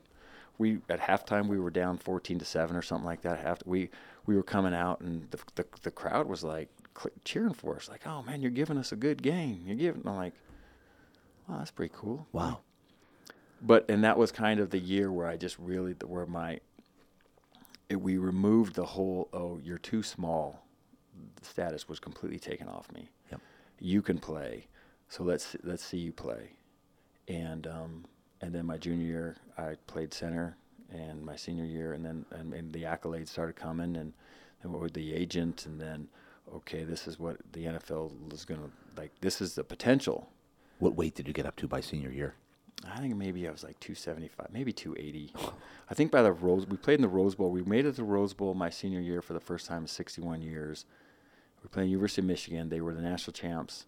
They beat us 21 to 16, and I was 282 maybe. And what were you just eating? How did you gain all the weight? Yeah, I mean, it just and obviously it was the the training was a little bit different. Yeah. But just just the calories. I mean, just eating, just eating protein, and um, it was it was crazy. And so this is senior now senior year accolades, and then what happened? Did an agent contact you? What happens? Yeah, yeah, yeah, yeah. Then then then the agents start calling. Or does the school put you in contact with one? a school can't, or they couldn't back then. Now with all Yeah. the NIL and all the other kind of rules and the likeness and stuff like that, they they can do whatever they want really. And but back then the agent had to they had to wait until your last game, and then they could they could start calling you, and then you could figure out who you want to. so how many agents called you? Maybe two, Two. maybe two. Yeah. So, it was still like, ah, he's too small to play in the NFL. I don't think So, he can do so it. started back up again. It started back up, yeah. It started back up, and and at this point in time, I was like, yeah. It, I, there was zero offense to it. It was like, I, I listen. I understand. I understand. I'm not six four, three fifteen. I get it. Um, and the offensive line coach, Mike Tice, for the Minnesota Vikings, who had he out he he played for the Seahawks. He had a place out in Washington, so he would always come to Washington to work out guys. But he just really wanted to come home. yeah. And Mike Tice also a Jersey guy. Yep.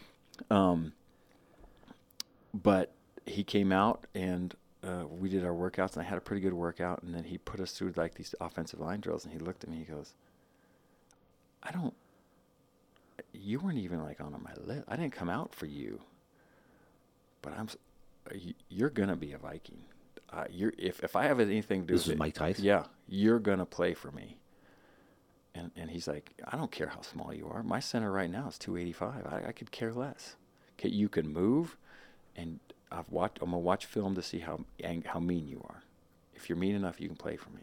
And then, so you knew that was a shoe in. I'm like, oh, geez, I just ripped a guy's face mask off. We can do this all day long. This will be fun. yeah.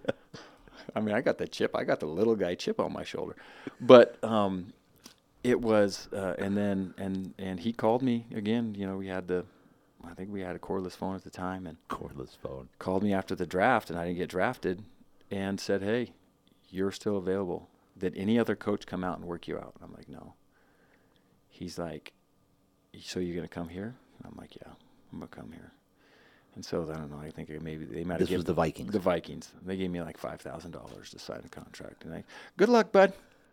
But I mean, walking into a, an NFL locker room, I mean, and that and they were old. They were considered an old team. Yeah. And I walk in and I see Cris Carter talking with Randall Cunningham. Like those were the first two people I saw walking Wow. in. And I'm like, dude, I remember those guys were with the Eagles Oh yeah. in the '80s, and they're still doing this thing. Yeah. 1998, they're still I remember doing it. I remember betting on them. Yeah. Yeah. I remember I was big in gambling, dude. I, I'll never forget those two. The combination. Yeah. Randall with the 50 yards, 60 yards in the air. To Just he could launch Yeah. that thing. yeah. He was a great dude. Yeah. great guy. But um, so yeah, I show up and and then I became at I think I got up to like 295. I think at one point I, I hit 305, and I like I literally couldn't move. I couldn't. I'm like I'm so fat. I can't like I can't move. I got I can't play at this. So I just started like I, I got back into my my shape was Yeah. round. That was a shape. That's what everyone said. You're in shape, aren't you? I'm round, and that's Yeah. a shape, isn't it? um. And uh, Okay, so first year at, at, at Minnesota, what happened? first year at Minnesota, so going to training. What happened camp. when you go? To, did you meet the coach? What did he say? What are you doing here? No, no, it was like the, the coach Denny Green was was one of the, the most amazing. He's he was he uh, God rest his soul was one of the most amazing coaches I've ever played for. Yeah. He was he was a a player's coach and he treated everybody like men. And and he wasn't there to babysit. If you either can do it or you can't. If you can't, it's not my fault. It's your fault. You cut yourself. You got to go. Like it was, but if you could, oh man, he was he was there for it Yeah. um, so just it was just like it was a business. You go sign a thing. You, hey, how you doing? Hey, and go. And so go through the mini camps, go through training camp. I'm having a great training camp. Um, talking about making the team, we had a really old offensive line. So it was me and this guy named Matt Birk, who um, we were the only rookies on the team. And so the offensive line is just notorious for taking the rookies out after on the after the rookie show, and then after you know camp kind of breaks and they take you out and they just get you just wasted. Yeah. And there and normally there's more than just two. So normally that they can they can spread the wealth, and this time they there was just there was two targets, and so Matt and I just got absolutely destroyed and um, ended up getting alcohol poisoning You did. and and we had to play. We actually had to play the char the Chargers in the last preseason game, and they kind of were moving me around, and I couldn't. I had the probably the worst football game of my whole like even back in like the eighth grade, like the worst football game I could ever have. I got cut. I like uh, you're not mature enough. It had nothing to do with my size, didn't have anything to do with anything. Like listen, sorry. This was you're the. Vikings. The Vikings. Go go home. Was it because of your alcohol poisoning hangover? Uh, It had to have been. Yeah. I mean, I was doing. It was so the next day? It wa- no, it was the so like it was a Wednesday, and then we played on a Saturday, and then the cuts were like a Tuesday or a Monday or something like that. It was it was really quick. Boom, boom, boom. Next thing you know, I'm on a plane. So you played the worst game. Yeah, at Ever. the worst time I could play it. And they, I mean, they they had to make a decision. Okay, I've got to keep eight guys. Oh, wait, this guy got cut, so we're going to bring him into our practice squad. We'll get rid of Cory. He didn't do. He didn't perform. That's it. Again, I got no one else to blame but me. Yeah. Like there's no there's the accountability is 100% on me. So I'm like, okay. So I remember going up pl- flying home on this plane and thinking, what am I going to do now? And so I was a s- substitute teacher and uh, working out still. Worked at a uh, And this co- is w- back in what Washington. yeah. Flew back to Washington. So you became a substitute teacher. Yeah, a substitute teacher and uh, was working at this loading dock, um, in uh, at for Costco, and and my, my then father in law was a was it was a big wig at Costco and got me this gig and and then um, my then wife got pregnant and he moved me into the security in the corporate in the corporate office. And I'm in my doing my little security deal. And part of my security was I had to manage. They had this full just corporate gym, like I'm talking about real gym, and no one ever used it. And so part of my security was I, I got two hours in the gym, and my father-in-law, ex-father-in-law, would literally say, um, "Go, make sure the gym's secure." I go and work out, and that's kind of my Yeah. job. And so again, no no cell phone, no pager, no nothing. I think I called and left a message for Mike Tice, and I said, "Hey, NFL Europe just called me. I was thinking about just quitting, giving it up. What do you think about me going to NFL Europe?" Um, Back, I'm gonna backtrack a little bit Yeah. because at the end of that season, '98, that I got cut. I got called by the Cincinnati Bengals. They flew me out there. I worked out for them. I long snap for them because I did that too. They signed me on their practice squad, so I go out to their practice. They sign me, go out to their practice squad for two weeks, and and then come home. And I'm I'm and that's why he I was a security. That's why he I, he was let me work out. That's why he's like, hey, you gotta go secure this. Got it. So did you get accepted to the Bengals though? So, so I signed a contract with the Bengals, and I'm sitting in my little security booth, and I'm going through all the transactions, and that, and I read in the transactions the Cincinnati Bengals released offensive lineman Cory Withrow. They didn't even call me; they just put it in the paper. They just did it during the during the. You're kidding. No, didn't even they didn't even call me.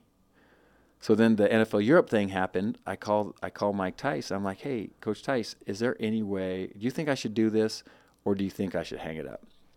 He called me back on my work phone and said, hey, if I talk to Denny Green, do you think that you can lock in for training camp and and try to make this team? And I'm like, absolutely. Wow. So he calls me back in an hour and he goes, hey, you need to be on a flight on Friday. This was a Wednesday. You need to be on a, fr- a flight on Friday. We have a mini camp Friday. And I'm like, what? He's like, yeah, you there, there, your plane ticket, da da da, you're coming out Friday. And then the ride stuck. I'm like, I'm not, I will not go anywhere. I'm staying here. And stayed, and stayed there until 2006. So you get there. Give me when you walked in. Was there a chip on your shoulder? Like that's it. I'm I'm freaking crushing this. not a chip it where there was a focus because all the guys were the, the exact same team was still there. So they were like oh cory you're back. Oh man welcome back. They, everybody was super cool. Um, They they kind of realized that you just had a bad game. yeah. And and And and then the guys that that that took me out were like super apologetic. They're like cory man i'm so sorry. I'm so sorry that we that that all this stuff happened. Um, let's go. It's over. So Let's they kind of knew that you know. yeah they're like oh man we might have we might have pushed this one too far you know so Wow. but and then you know was there 99 uh, practice squad kind of moved back and forth from the practice squad to the active roster and then 2000 to uh, the last we played january 1 of 2006 we played the bears was my last start with what what, what position were you playing? Center. center So were you starting center? Would you? that year i was yeah Yeah. because matt birk who was the starting center he Yeah. the four or five time pro bowler um, tore his hip flexor or something like that and Right. didn't play that year wow yeah And so when you called Denny Green, were you, were you kind of like hoping that he would throw it out there? No, I I did zero expectation. Like it was such a it was so um I just wanted his like I I trusted his I trusted him. Yeah. And I I respected him so much. I just I just wanted their opinion. I had I had zero expectation that that's that was going to happen. And so you played there till 2006. What happened after that? Uh, I came home, contract was up. They they kind of cleaned house. Mike Tice was the head coach then. They fired everybody, brought in everybody else. My contract was up. They didn't re-sign me, um, and uh, was just kind of sitting around. And the Chargers called me, and they had an injury in early August, and they called me and they said, "Hey, can you come down and take a physical?" and I had taken a couple physical. I went out to St. Louis and took a physical. I went to Seattle and took a physical, and they're like, "Yeah, we we got you on our, our radar." I flew down here. I got to meet Marty Schottenheimer, and the coaches here, and they were like, uh, "Okay, you passed. You want to sign?" I'm like, "Yeah, let's go." And 06, 07, 08, I tore my hamstring here in 2008. And this is, you were playing center again. Yeah, playing center, and then I got released um, here in 2008 and went to St. Louis from like Thanksgiving to the end of the year with the Rams. So you tore your hamstring when? Um, like the last preseason game. Uh, yeah, here.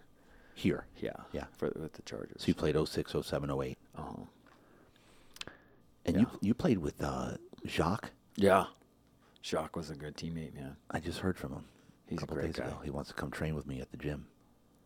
Oh, yeah, get him. Me, him, and Lambo. Oh, you guys are going to get it. I, yeah, you have to put that on your social. I got to see that. Oh, we will. Oh, it's going to be great. The three of us together. It's going to be great. I, I told Lambo, I'm like, dude, he, he's he's got a bigger personality than me and you put together. Yeah. Jacques. Yeah. He's going to give you some good material. Oh yeah. Yeah. Amazing. That's the first thing I thought of. wasn't the wasn't the great workout. It was the material that I'm going to have for my social channels.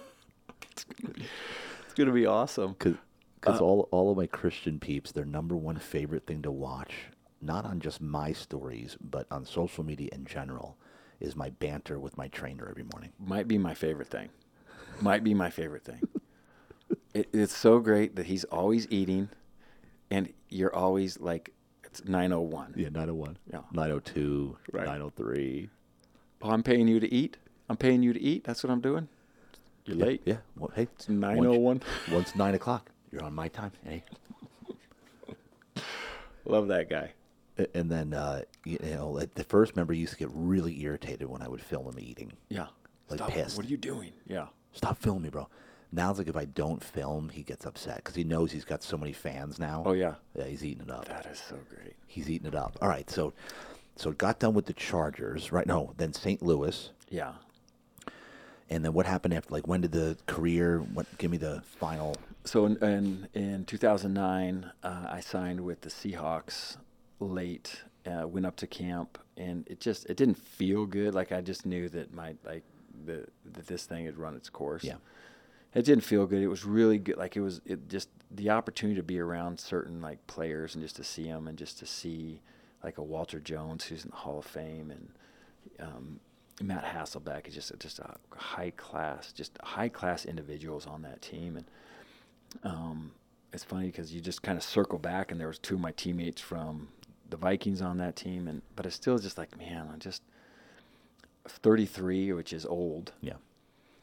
And uh, I was doing a drill and um, tore my labrum, my hip, 360 tore it.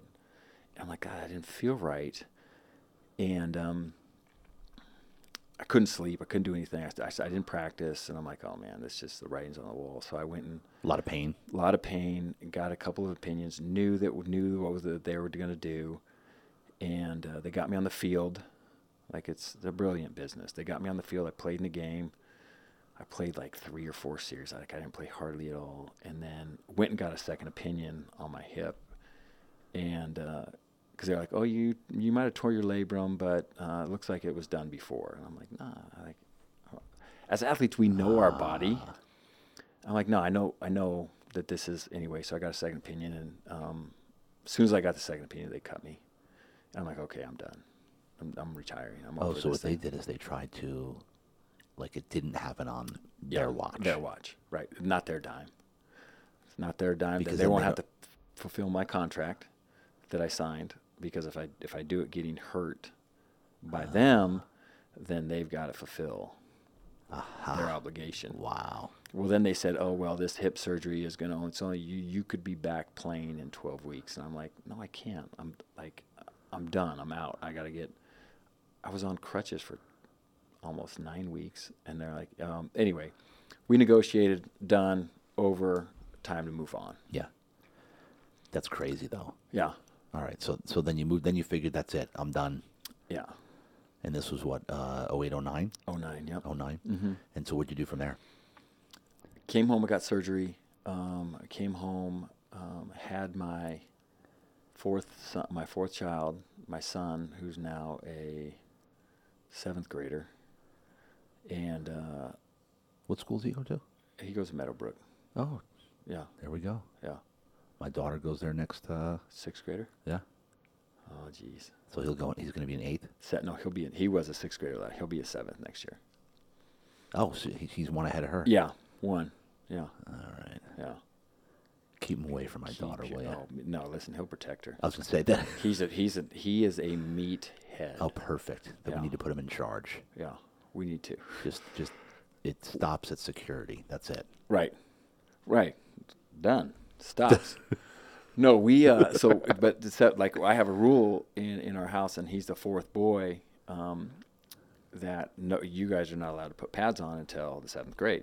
Oh yeah, I've heard you talk about this. Yeah, and so he's he's excited. He's this. going to throw pads on. You know, I mean, it, Give me your thought process. I'm glad that came up. When's too early? What about the concussions? I'm already nervous. Like if Johnny loves football, do I let him play? Yeah. It's scary to me. Yeah, I think that they've done such a great job with equipment, and they they've done such a good job, like with practicing and protecting, and not. It's not like it used to be, right? It's they don't have double days. They don't put pads on twice. They're they're doing it. They're they're they're attempting to do a better job of protecting these guys. I mean, some, certain people are are maybe prone to like just however they play, maybe a concussion or maybe a a dinger or a stinger or whatever.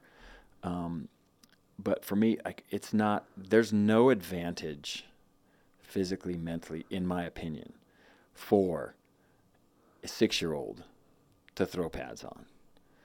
If if if you are going to be scared at six wearing pads, you're going to be scared at eleven. You're gonna, you know what I mean? And Yeah. so it's like, why? Why? There's four years of, or three years of them banging their heads around. Four years of them just banging their heads around.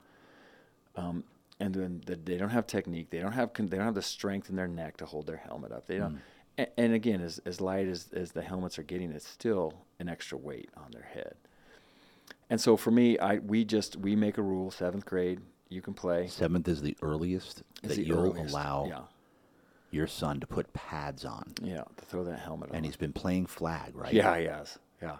From what age did he start playing flag? He's kind of he started when he was six, and Hmm. then he played again. He missed a couple years. Played again when he was nine, and then ten.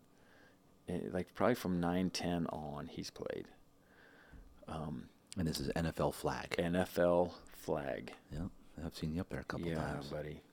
Yeah. All right, so so so he's going to Pop Warner, He's gonna do the Pop Warner thing. Yeah. Scripps Ranch, Pop Warner, Uh, Poway. Patway. Yeah. Okay. Yeah. How are those two leagues? Do you know anything about them? I do, yeah. So I, I coached a little bit in the Poway. The the the, the guy that now kind of took over, his name's Jason Gonzalez. He does an amazing job. Yeah.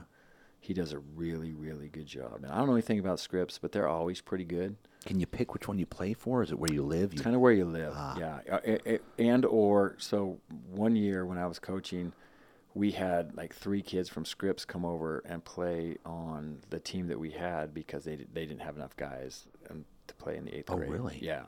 So we had one year we had a mishmash of of guys. Uh, last year, uh, our son's um, eighth grade team, same thing. They had guys from kind of the Carmel Mountain area or the PQ area where they used they they normally have a team um, on their on their on their. How old are your sons now? You got Uh, the middle school one. So I got one that's going to be a freshman, ah, and then Got my it. seventh grader Okay. who's twelve. So twelve and fourteen. and so you're saying that no no there's no use to put pads on before 12. I don't think there is. I don't. You're, there's no advantage mentally, physically. I think that the NFL flag, whatever fight, whatever flag you play in, it, it, it gets even Pop Warner flag. It gets you prepared mentally for the game to Yeah. just understand how to compete, understand routes, and and, and just it under it, it teaches you the game enough. Is he playing Pop Warner flag? No, he's playing. He's gonna put the pads on, but but Because uh, there's a Pop Warner flag where there's 11 guys on there's the field eleven. Yeah, and blocking. Yeah, yeah. We did it one year. We did it one year with our freshman, and he played it, and he um, and it it's it's do pretty physical. I mean, they do a, they do a good job of protecting the kids, but also teaching them the full gamut of the game. Do you recommend that we do that, like prior to going to pads? No. To, no. No. What you what you're doing right now and what Johnny's doing right now and where he probably would play, he's exactly where he needs to be. So Exactly. no need to do the Pop Warner where there's 11 kids on the field. They're blocking with flag. Yeah, I don't think so. Okay. I, I mean, unless he wants to, unless he wants to play running back and he wants to see what all the commotions like and, and, and how to hit a hole and how to the timing of it and all that stuff. Sure, but he's gonna it'll it'll happen. It'll he'll pick it up so fast if he's got any like football knowledge. Right. Okay. All right. So so give me to after the um, you finish NFL, Okay. right? Mm-hmm. Give me the what you did from there. Like what'd you do? That was it. You had the hip surgery. Yeah, I got in the corporate world a little bit. Uh, I went into medical device sales. Um, found out that uh, I was the world's worst salesman. no, I mean I was Tommy Boy, except for I was I'd, I'd gone the other way, so I lost weight. But I was that I was the Tommy Boy of sales. People, I'd walk in the office, hey, how you doing? Good. Uh, we're not going to buy it. Good, thanks. Good. Like, thank I- you. Zero, zero. I had nothing to, to fire you for back. time. Thank you for your time. You want a donut? Cool, I'm out.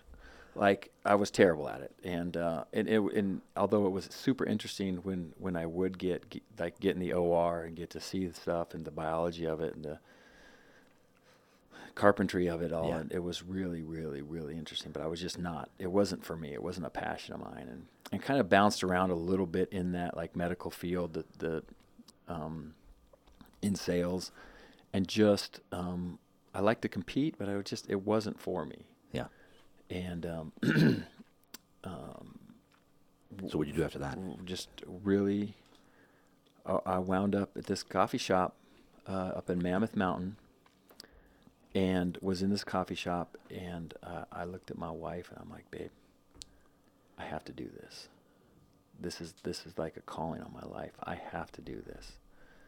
And uh, From a mammoth coffee shop. yeah, and she's like, she's like, okay, uh, let's do it. And we live in Poway at this point. living in Poway, married, and um, we, you know, at, at our church we do this uh, Shredder Sunday. Yeah. And so at the time, so we started the coffee, we started the King's Craft, and we started doing the online thing. We started the branding, and we were just really kind of How'd like, you come up with the name? um, we wanted to, we wanted to, like, again, it was like a competitive thing. And then it was, I want to be able to represent the faith that brought me to where I'm at. Like, if I can honor that and just like, this is the reason why I started this thing is, is, um, there's, there's only, in, in, in my opinion, there's only one king. That's why it's the king. Um, and also a king is is his main job in a secular like type thing is to protect and provide and we really wanted to provide a space where people could come in and have the best cup of coffee and feel safe and so it was like this this thing and um and it was like Monica and I would just like battle, like not battle, but we would just like bounce ideas off each Yeah. other. What about this? What about this? What about this? And then it just we're just like, oh my gosh, let's do it. The King's Craft. It's born. And then we had a guy at uh, at the church, um, Bryce, up, by, up up where you go. He designed the, logo and the font and did all of our branding. And um, so we were doing that, and I was still working in the corporate world. And on and and we're doing our shredder Sunday, and you know on on Monica's card she writes, you know, Cory to be done with, uh, with the corporate world and and full time into coffee. And you know all this other stuff that we want to get rid of in in 2015, going into 2016, and that was it was on the second so on the fourth monday like at eight o'clock my phone rings and i'm sitting at my desk doing my like my corporate thing trying to trying to find trying to hunt down some some jobs and it's my boss and he's like hey cory uh, we got hr here um, we're firing you and uh, and, and i wasn't surprised. He said we're firing you. yeah, he's like, we're, no, we're gonna let. He, We'll let was you a, a town uh, uh, uh, the, from Arkansas, Little Rock. He's like, we gotta let you go. We gotta let you know, you just not perform. We gotta let you go. And I'm like, dude, I get it. Like, I, I, I mean, I wish I could argue with you, but Yeah. I'm, I'm terrible at this. And but, but I was on my cell phone, and my desk, my office desk is right here, and Monica's was right next, like we're this long line, and so her desk was right next to mine. And so my phone's in my hand, and I'm just kind of, yeah, okay, yeah, okay, okay. Um, and I go to hang up, and I look over at her. I'm like, babe, you're never gonna guess what happened. And and, and she could hear it, Yeah. but she was just like so gracious, and she said, uh, "What?" She goes, uh, "I just got I just got fired," and she goes, "Oh." I wonder what else I put on that shredder card. I'm like, babe, what did you do to me? Like, you know, and so she thought, like, she thought, like, I mean, there was like zero pre, like, let's go. Like, she Yeah. said that was just her personality. She's like, let's go, let's do this. And so we just jumped into the King's Craft, and and and um, now we had to find a location. Now we had to figure out how to make coffee. I've never made coffee before. I never. I mean, I was before I met her. I was like a Keurig guy. Yeah. Oh yeah. I mean, I loved coffee and I'd love to go get it, but it, I, I couldn't make it. So it was just that we spent about eight months in finding a place and learning. And How did you survive? She was she had she had income coming in. I had a little severance. She had, and she runs her own company. Yep. And so, um, you know, we and we still had like some stuff with the NFL that was still, you know, helping us here and there. And um, yeah, we just, uh, I mean, very grateful. She's really good at her job. really, really grateful Yeah. for that. But uh, yeah, so we just and we just we did it. And wh- when did you get to Awaken? What year? Uh, 2013. How did you get there? It's a great story. Um, so when I hurt my hip in 2009, I, I kind of like dealt with it for about two or three years. Went through a pretty nasty divorce, Ah. and was was and I reached out to a buddy of mine that I played with, who was a chiropractor, in uh, chiropractor in in in in that I played with in college, and I'm like, man, uh, Paul, you gotta you gotta help me, man. There's is there a chiropractor down here that can help? He's like, oh my gosh, that, specializes in hips. He's like, oh man, I'm gonna send you the guy. I'll send you his address. So he didn't send me his name, nothing. He just sent me his address, and so I pull into Convoy, and I'm like, I've been here before. And in 2006, when Awaken first started, the year that they started, they were doing a connect group, and I got invited. I was like my first week as a charger, and I, you know the like I, I, we kind of talked about is I was known for leading the prayer after the game, Yep. and also being the most fined backup player in the NFL The most fine. fined. So you get fined for being a cheap shot. So like so so the guy that that- Famous for being a Christian praying and famous for the cheap shot. the cheap shot, yeah. The little like I was a little yip yip dog out there, man. I had all these big monster like bulldogs, and I was just a little yip yip dog hiding behind them all, and like yip yip yip, yip, and just go attack them, and then get out of there, and then the cameras would catch it, and I'd get fined. Um, but Dr. Matt had a, a connect group back in 2006 there that I got invited to, and and I'm like, man, that their pastor's got a crazy accent. I say, I wonder if he's, he's from Australia. Says, yeah, yeah, yeah. So full circle, I come back to get work on, and I and I walk So what in. happened to the Connect group? You didn't stick. You didn't. I didn't. I, I got invited once, and then I just, well, I just never, never. The the player that invited me never like invited me back. So I didn't like. I'm like, oh, okay, well, we'll just, I'll just stay with the chaplain and do the, Yeah. the that kind of stuff. And um, So then, how many years later? this was 2011. Oh, so- a couple years later. Yeah. A couple years later, I walk in there, and I'm like, "Hey, I know you," and he goes, "I know you." And I'm like, "Oh man, I was with the Chargers, and I came into your," and he's like, "Oh my gosh!" And so he started working on me, and uh, he was kind of talking about, it. "Oh, we meet at the this middle school over in Carmel Valley. You should come to it. You should come to it." And I'm like, "Yeah, whatever." And, and so I would come on occasion, and I came um, the end of August of 2012 and Pastor Leanne like blew my mind and gave this word on uh, um, 1 Samuel 14:7 and it blew my mind and uh, I had I had just met Monica and I, I left that service I went by myself because she wasn't she wasn't down with that the C it was a C3 at the time Yeah. and it was just she was a little bit more on the conservative like I want to go to a Lutheran church over here where it's just nice and I can sit and do and and so I went and I and I came like we had went on our first date that week and I grabbed coffee and then we went to dinner and then I, that Sunday and the Monday I, I like I looked at her and I think I said, I think I'm to be your armor bearer. She's like, what does that mean? I'm like, I just heard this this word. Anyway, and, and so Dr. Matt kept working on it, and, and she she wasn't ready for C3, and so we were going to Yeah. another another place, and um, Dr. Matt like he's like, hey, I'm to preach for the first time. My first preach is a Sunday night. Can you please, will you please come and support? And I'm like, sure, let me see. So I got Monica to come with me. Is that C3? Yeah, that C3 and at, at Carmel Valley and the, the what Awaken uh, previous was, and so we were there, and and it's just you know Sunday nights like Wednesday nights now is just off the hook. I mean it was it was insane. It was so great, and um, Matt got to meet Monica, and, and they got I mean just business wise, business mind. They're just they're very similar, and she's very organized, and he's very organized, and um, they got into like a business relationship where they work together. And uh, um, anyway, so he's kind of like working on us for probably two years, working on us. And then 2013, we just kind of like, all right, we're gonna make this our home. And we go there, and she just like, okay, I'm with you. Let's go. So did she did she go to the church like after he saw she saw him preach the first time?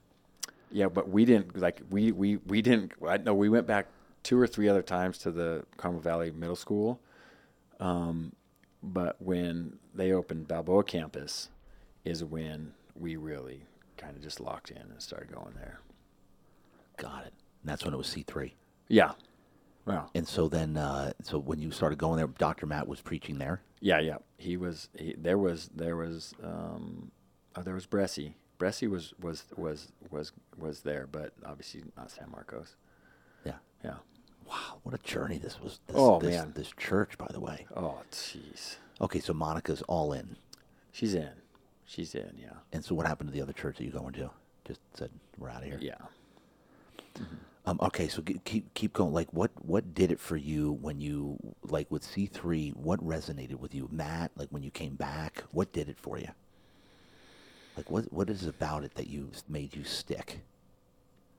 I, I, the, I mean, there's so many things. I think how real it is, um, how real our leadership is, um, how transparent everything is, and just the power that flows through there.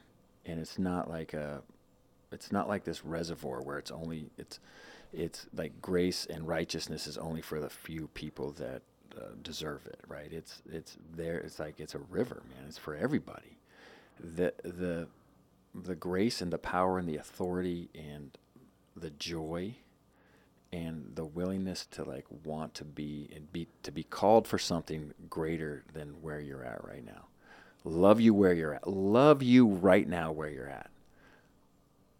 But your calling is so much greater. And I love that about Awaken. I love it. Yeah. I love it.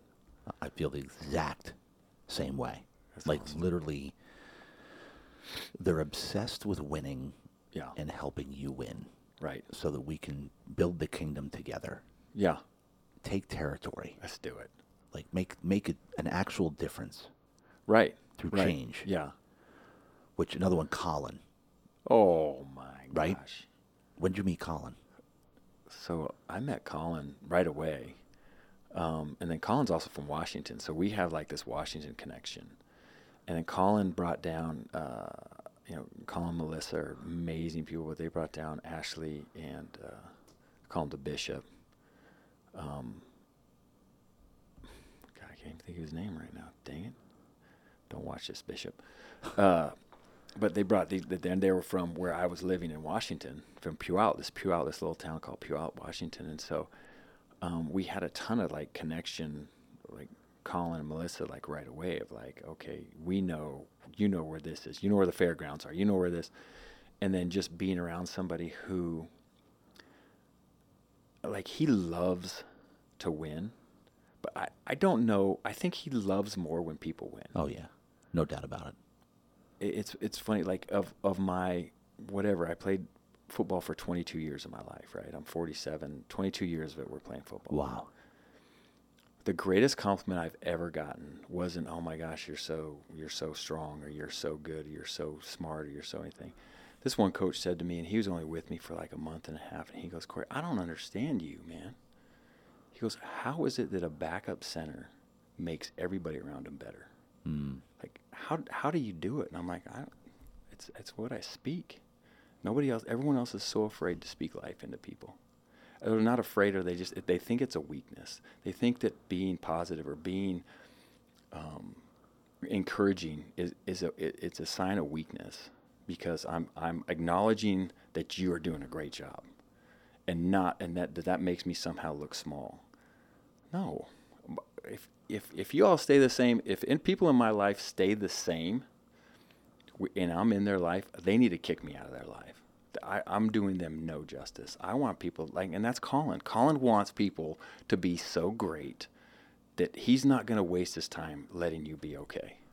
And it's like it's so contagious and I think that that's the type of people that are so that's that's one example of many examples. Like you're the exact you're that's you, dude. You're such a great example of that.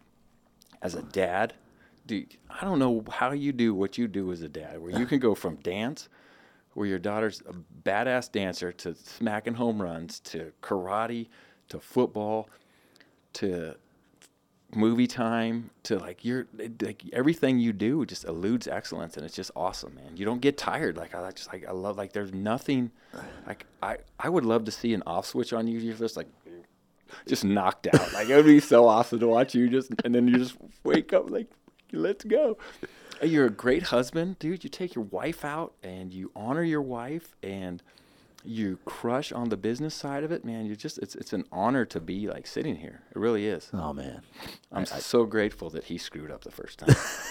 I'm kidding, bud. You're doing a great job with your garden. That's what you're doing. the garden. I come eat a salad over at that was house. hilarious that you brought that up. It's, it's it's you got to see it. It's the most impressive thing I've seen. It's it, his backyard is so. I sick. have to look at this. You now. have to. I have to, and, and It's sick.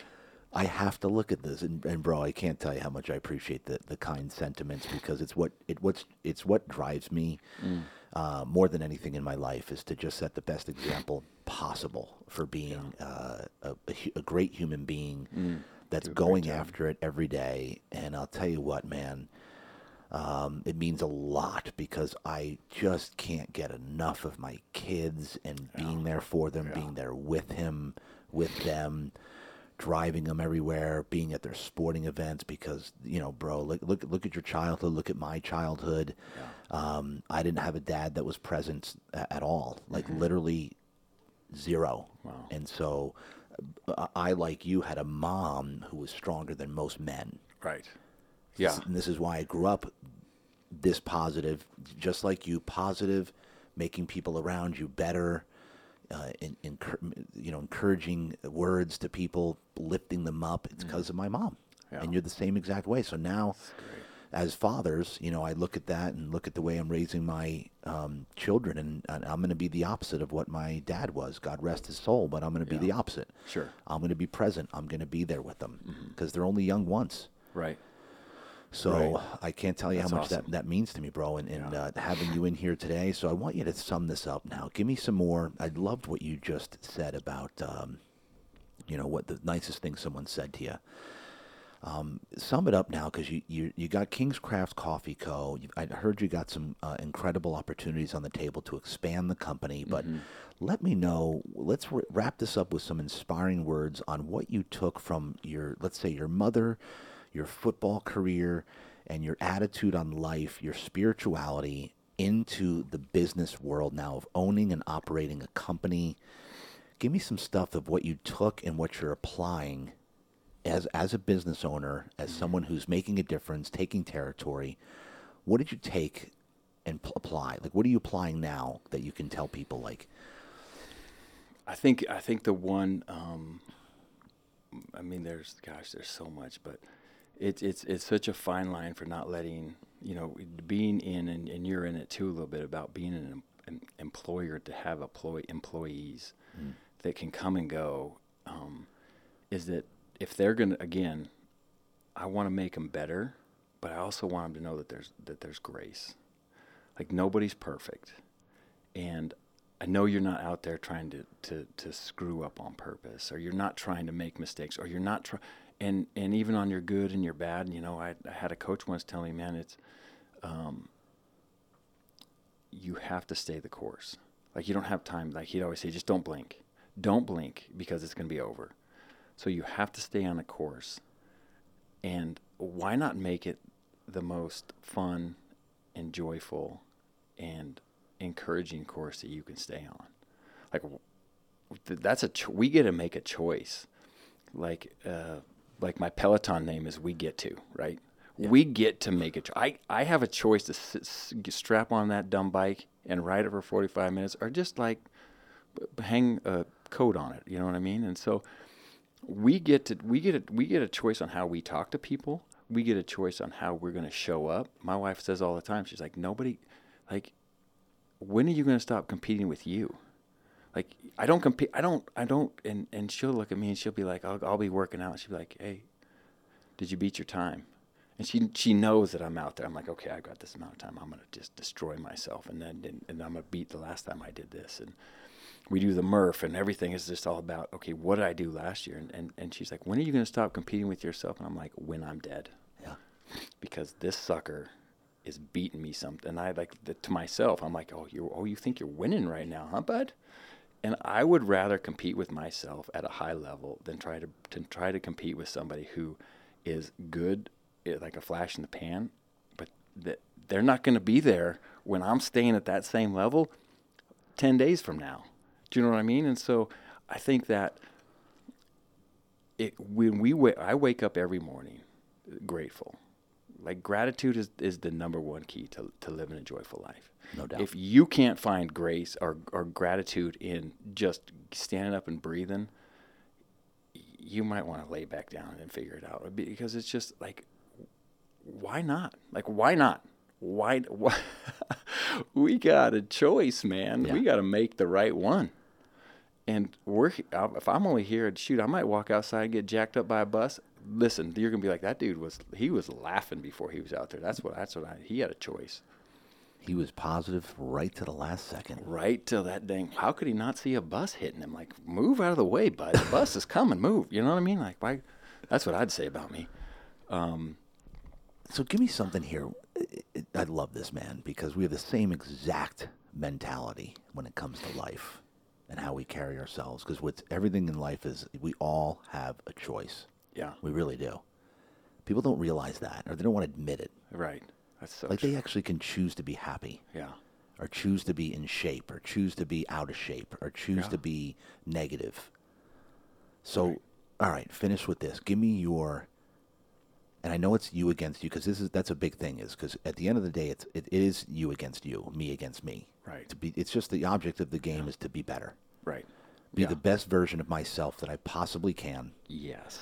Because I'm going to be able to be a, a vessel for God and to help as many of His children as possible if I'm at the best that I possibly can be. That's the bottom line. Right.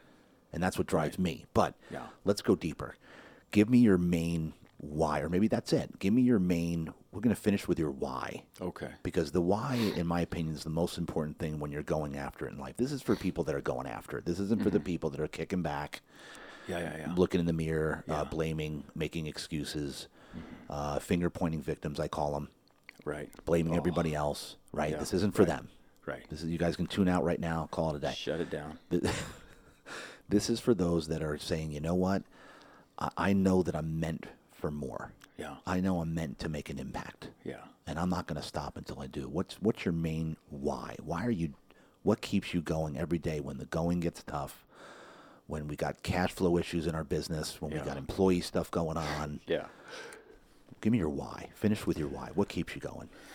I think that uh, the the voice that in my head that, that I keep I keep hearing is you ain't seen nothing yet. Hmm and I've seen a lot of stuff, and I've I've I've been fortunate and just been blessed to see a lot of life and a lot of amazing opportunity, and um, I think that it would be a disservice to everybody around me, especially. And I say everyone around me, but I, like that makes me feel like it's like people are paying attention. Hmm. Like it's kind of it's kind of like cocky of me saying, "Oh, everyone around." Me. The truth of the matter is, is that everyone around me does not care, really.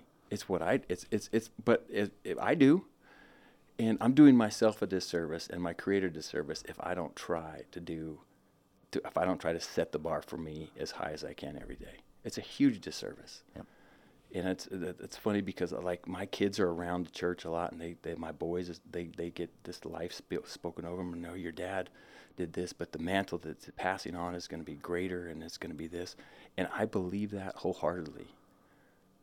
But I still got a lot of living to do, and my bar is not stopping. And so they better buckle up, and I my my kids better buckle the f up because I'm going to set this bar high, and it's going to keep going, and it's going to keep going, and it's not it's not stuff. It's not oh my gosh, we had a house here and a house there and this. It's how are you going to treat somebody when they don't they don't mean anything. They're not going to help you at all. And it's just a great thing that I get to speak into. I get an opportunity to train college kids that are going to the NFL. And my first thing I say to them is, is, is this, is I'm going to be the only person in your life in the next six months that I don't need anything from you. I don't want anything from you other than for you to be the best you. That's it. Just That's be it. the best you.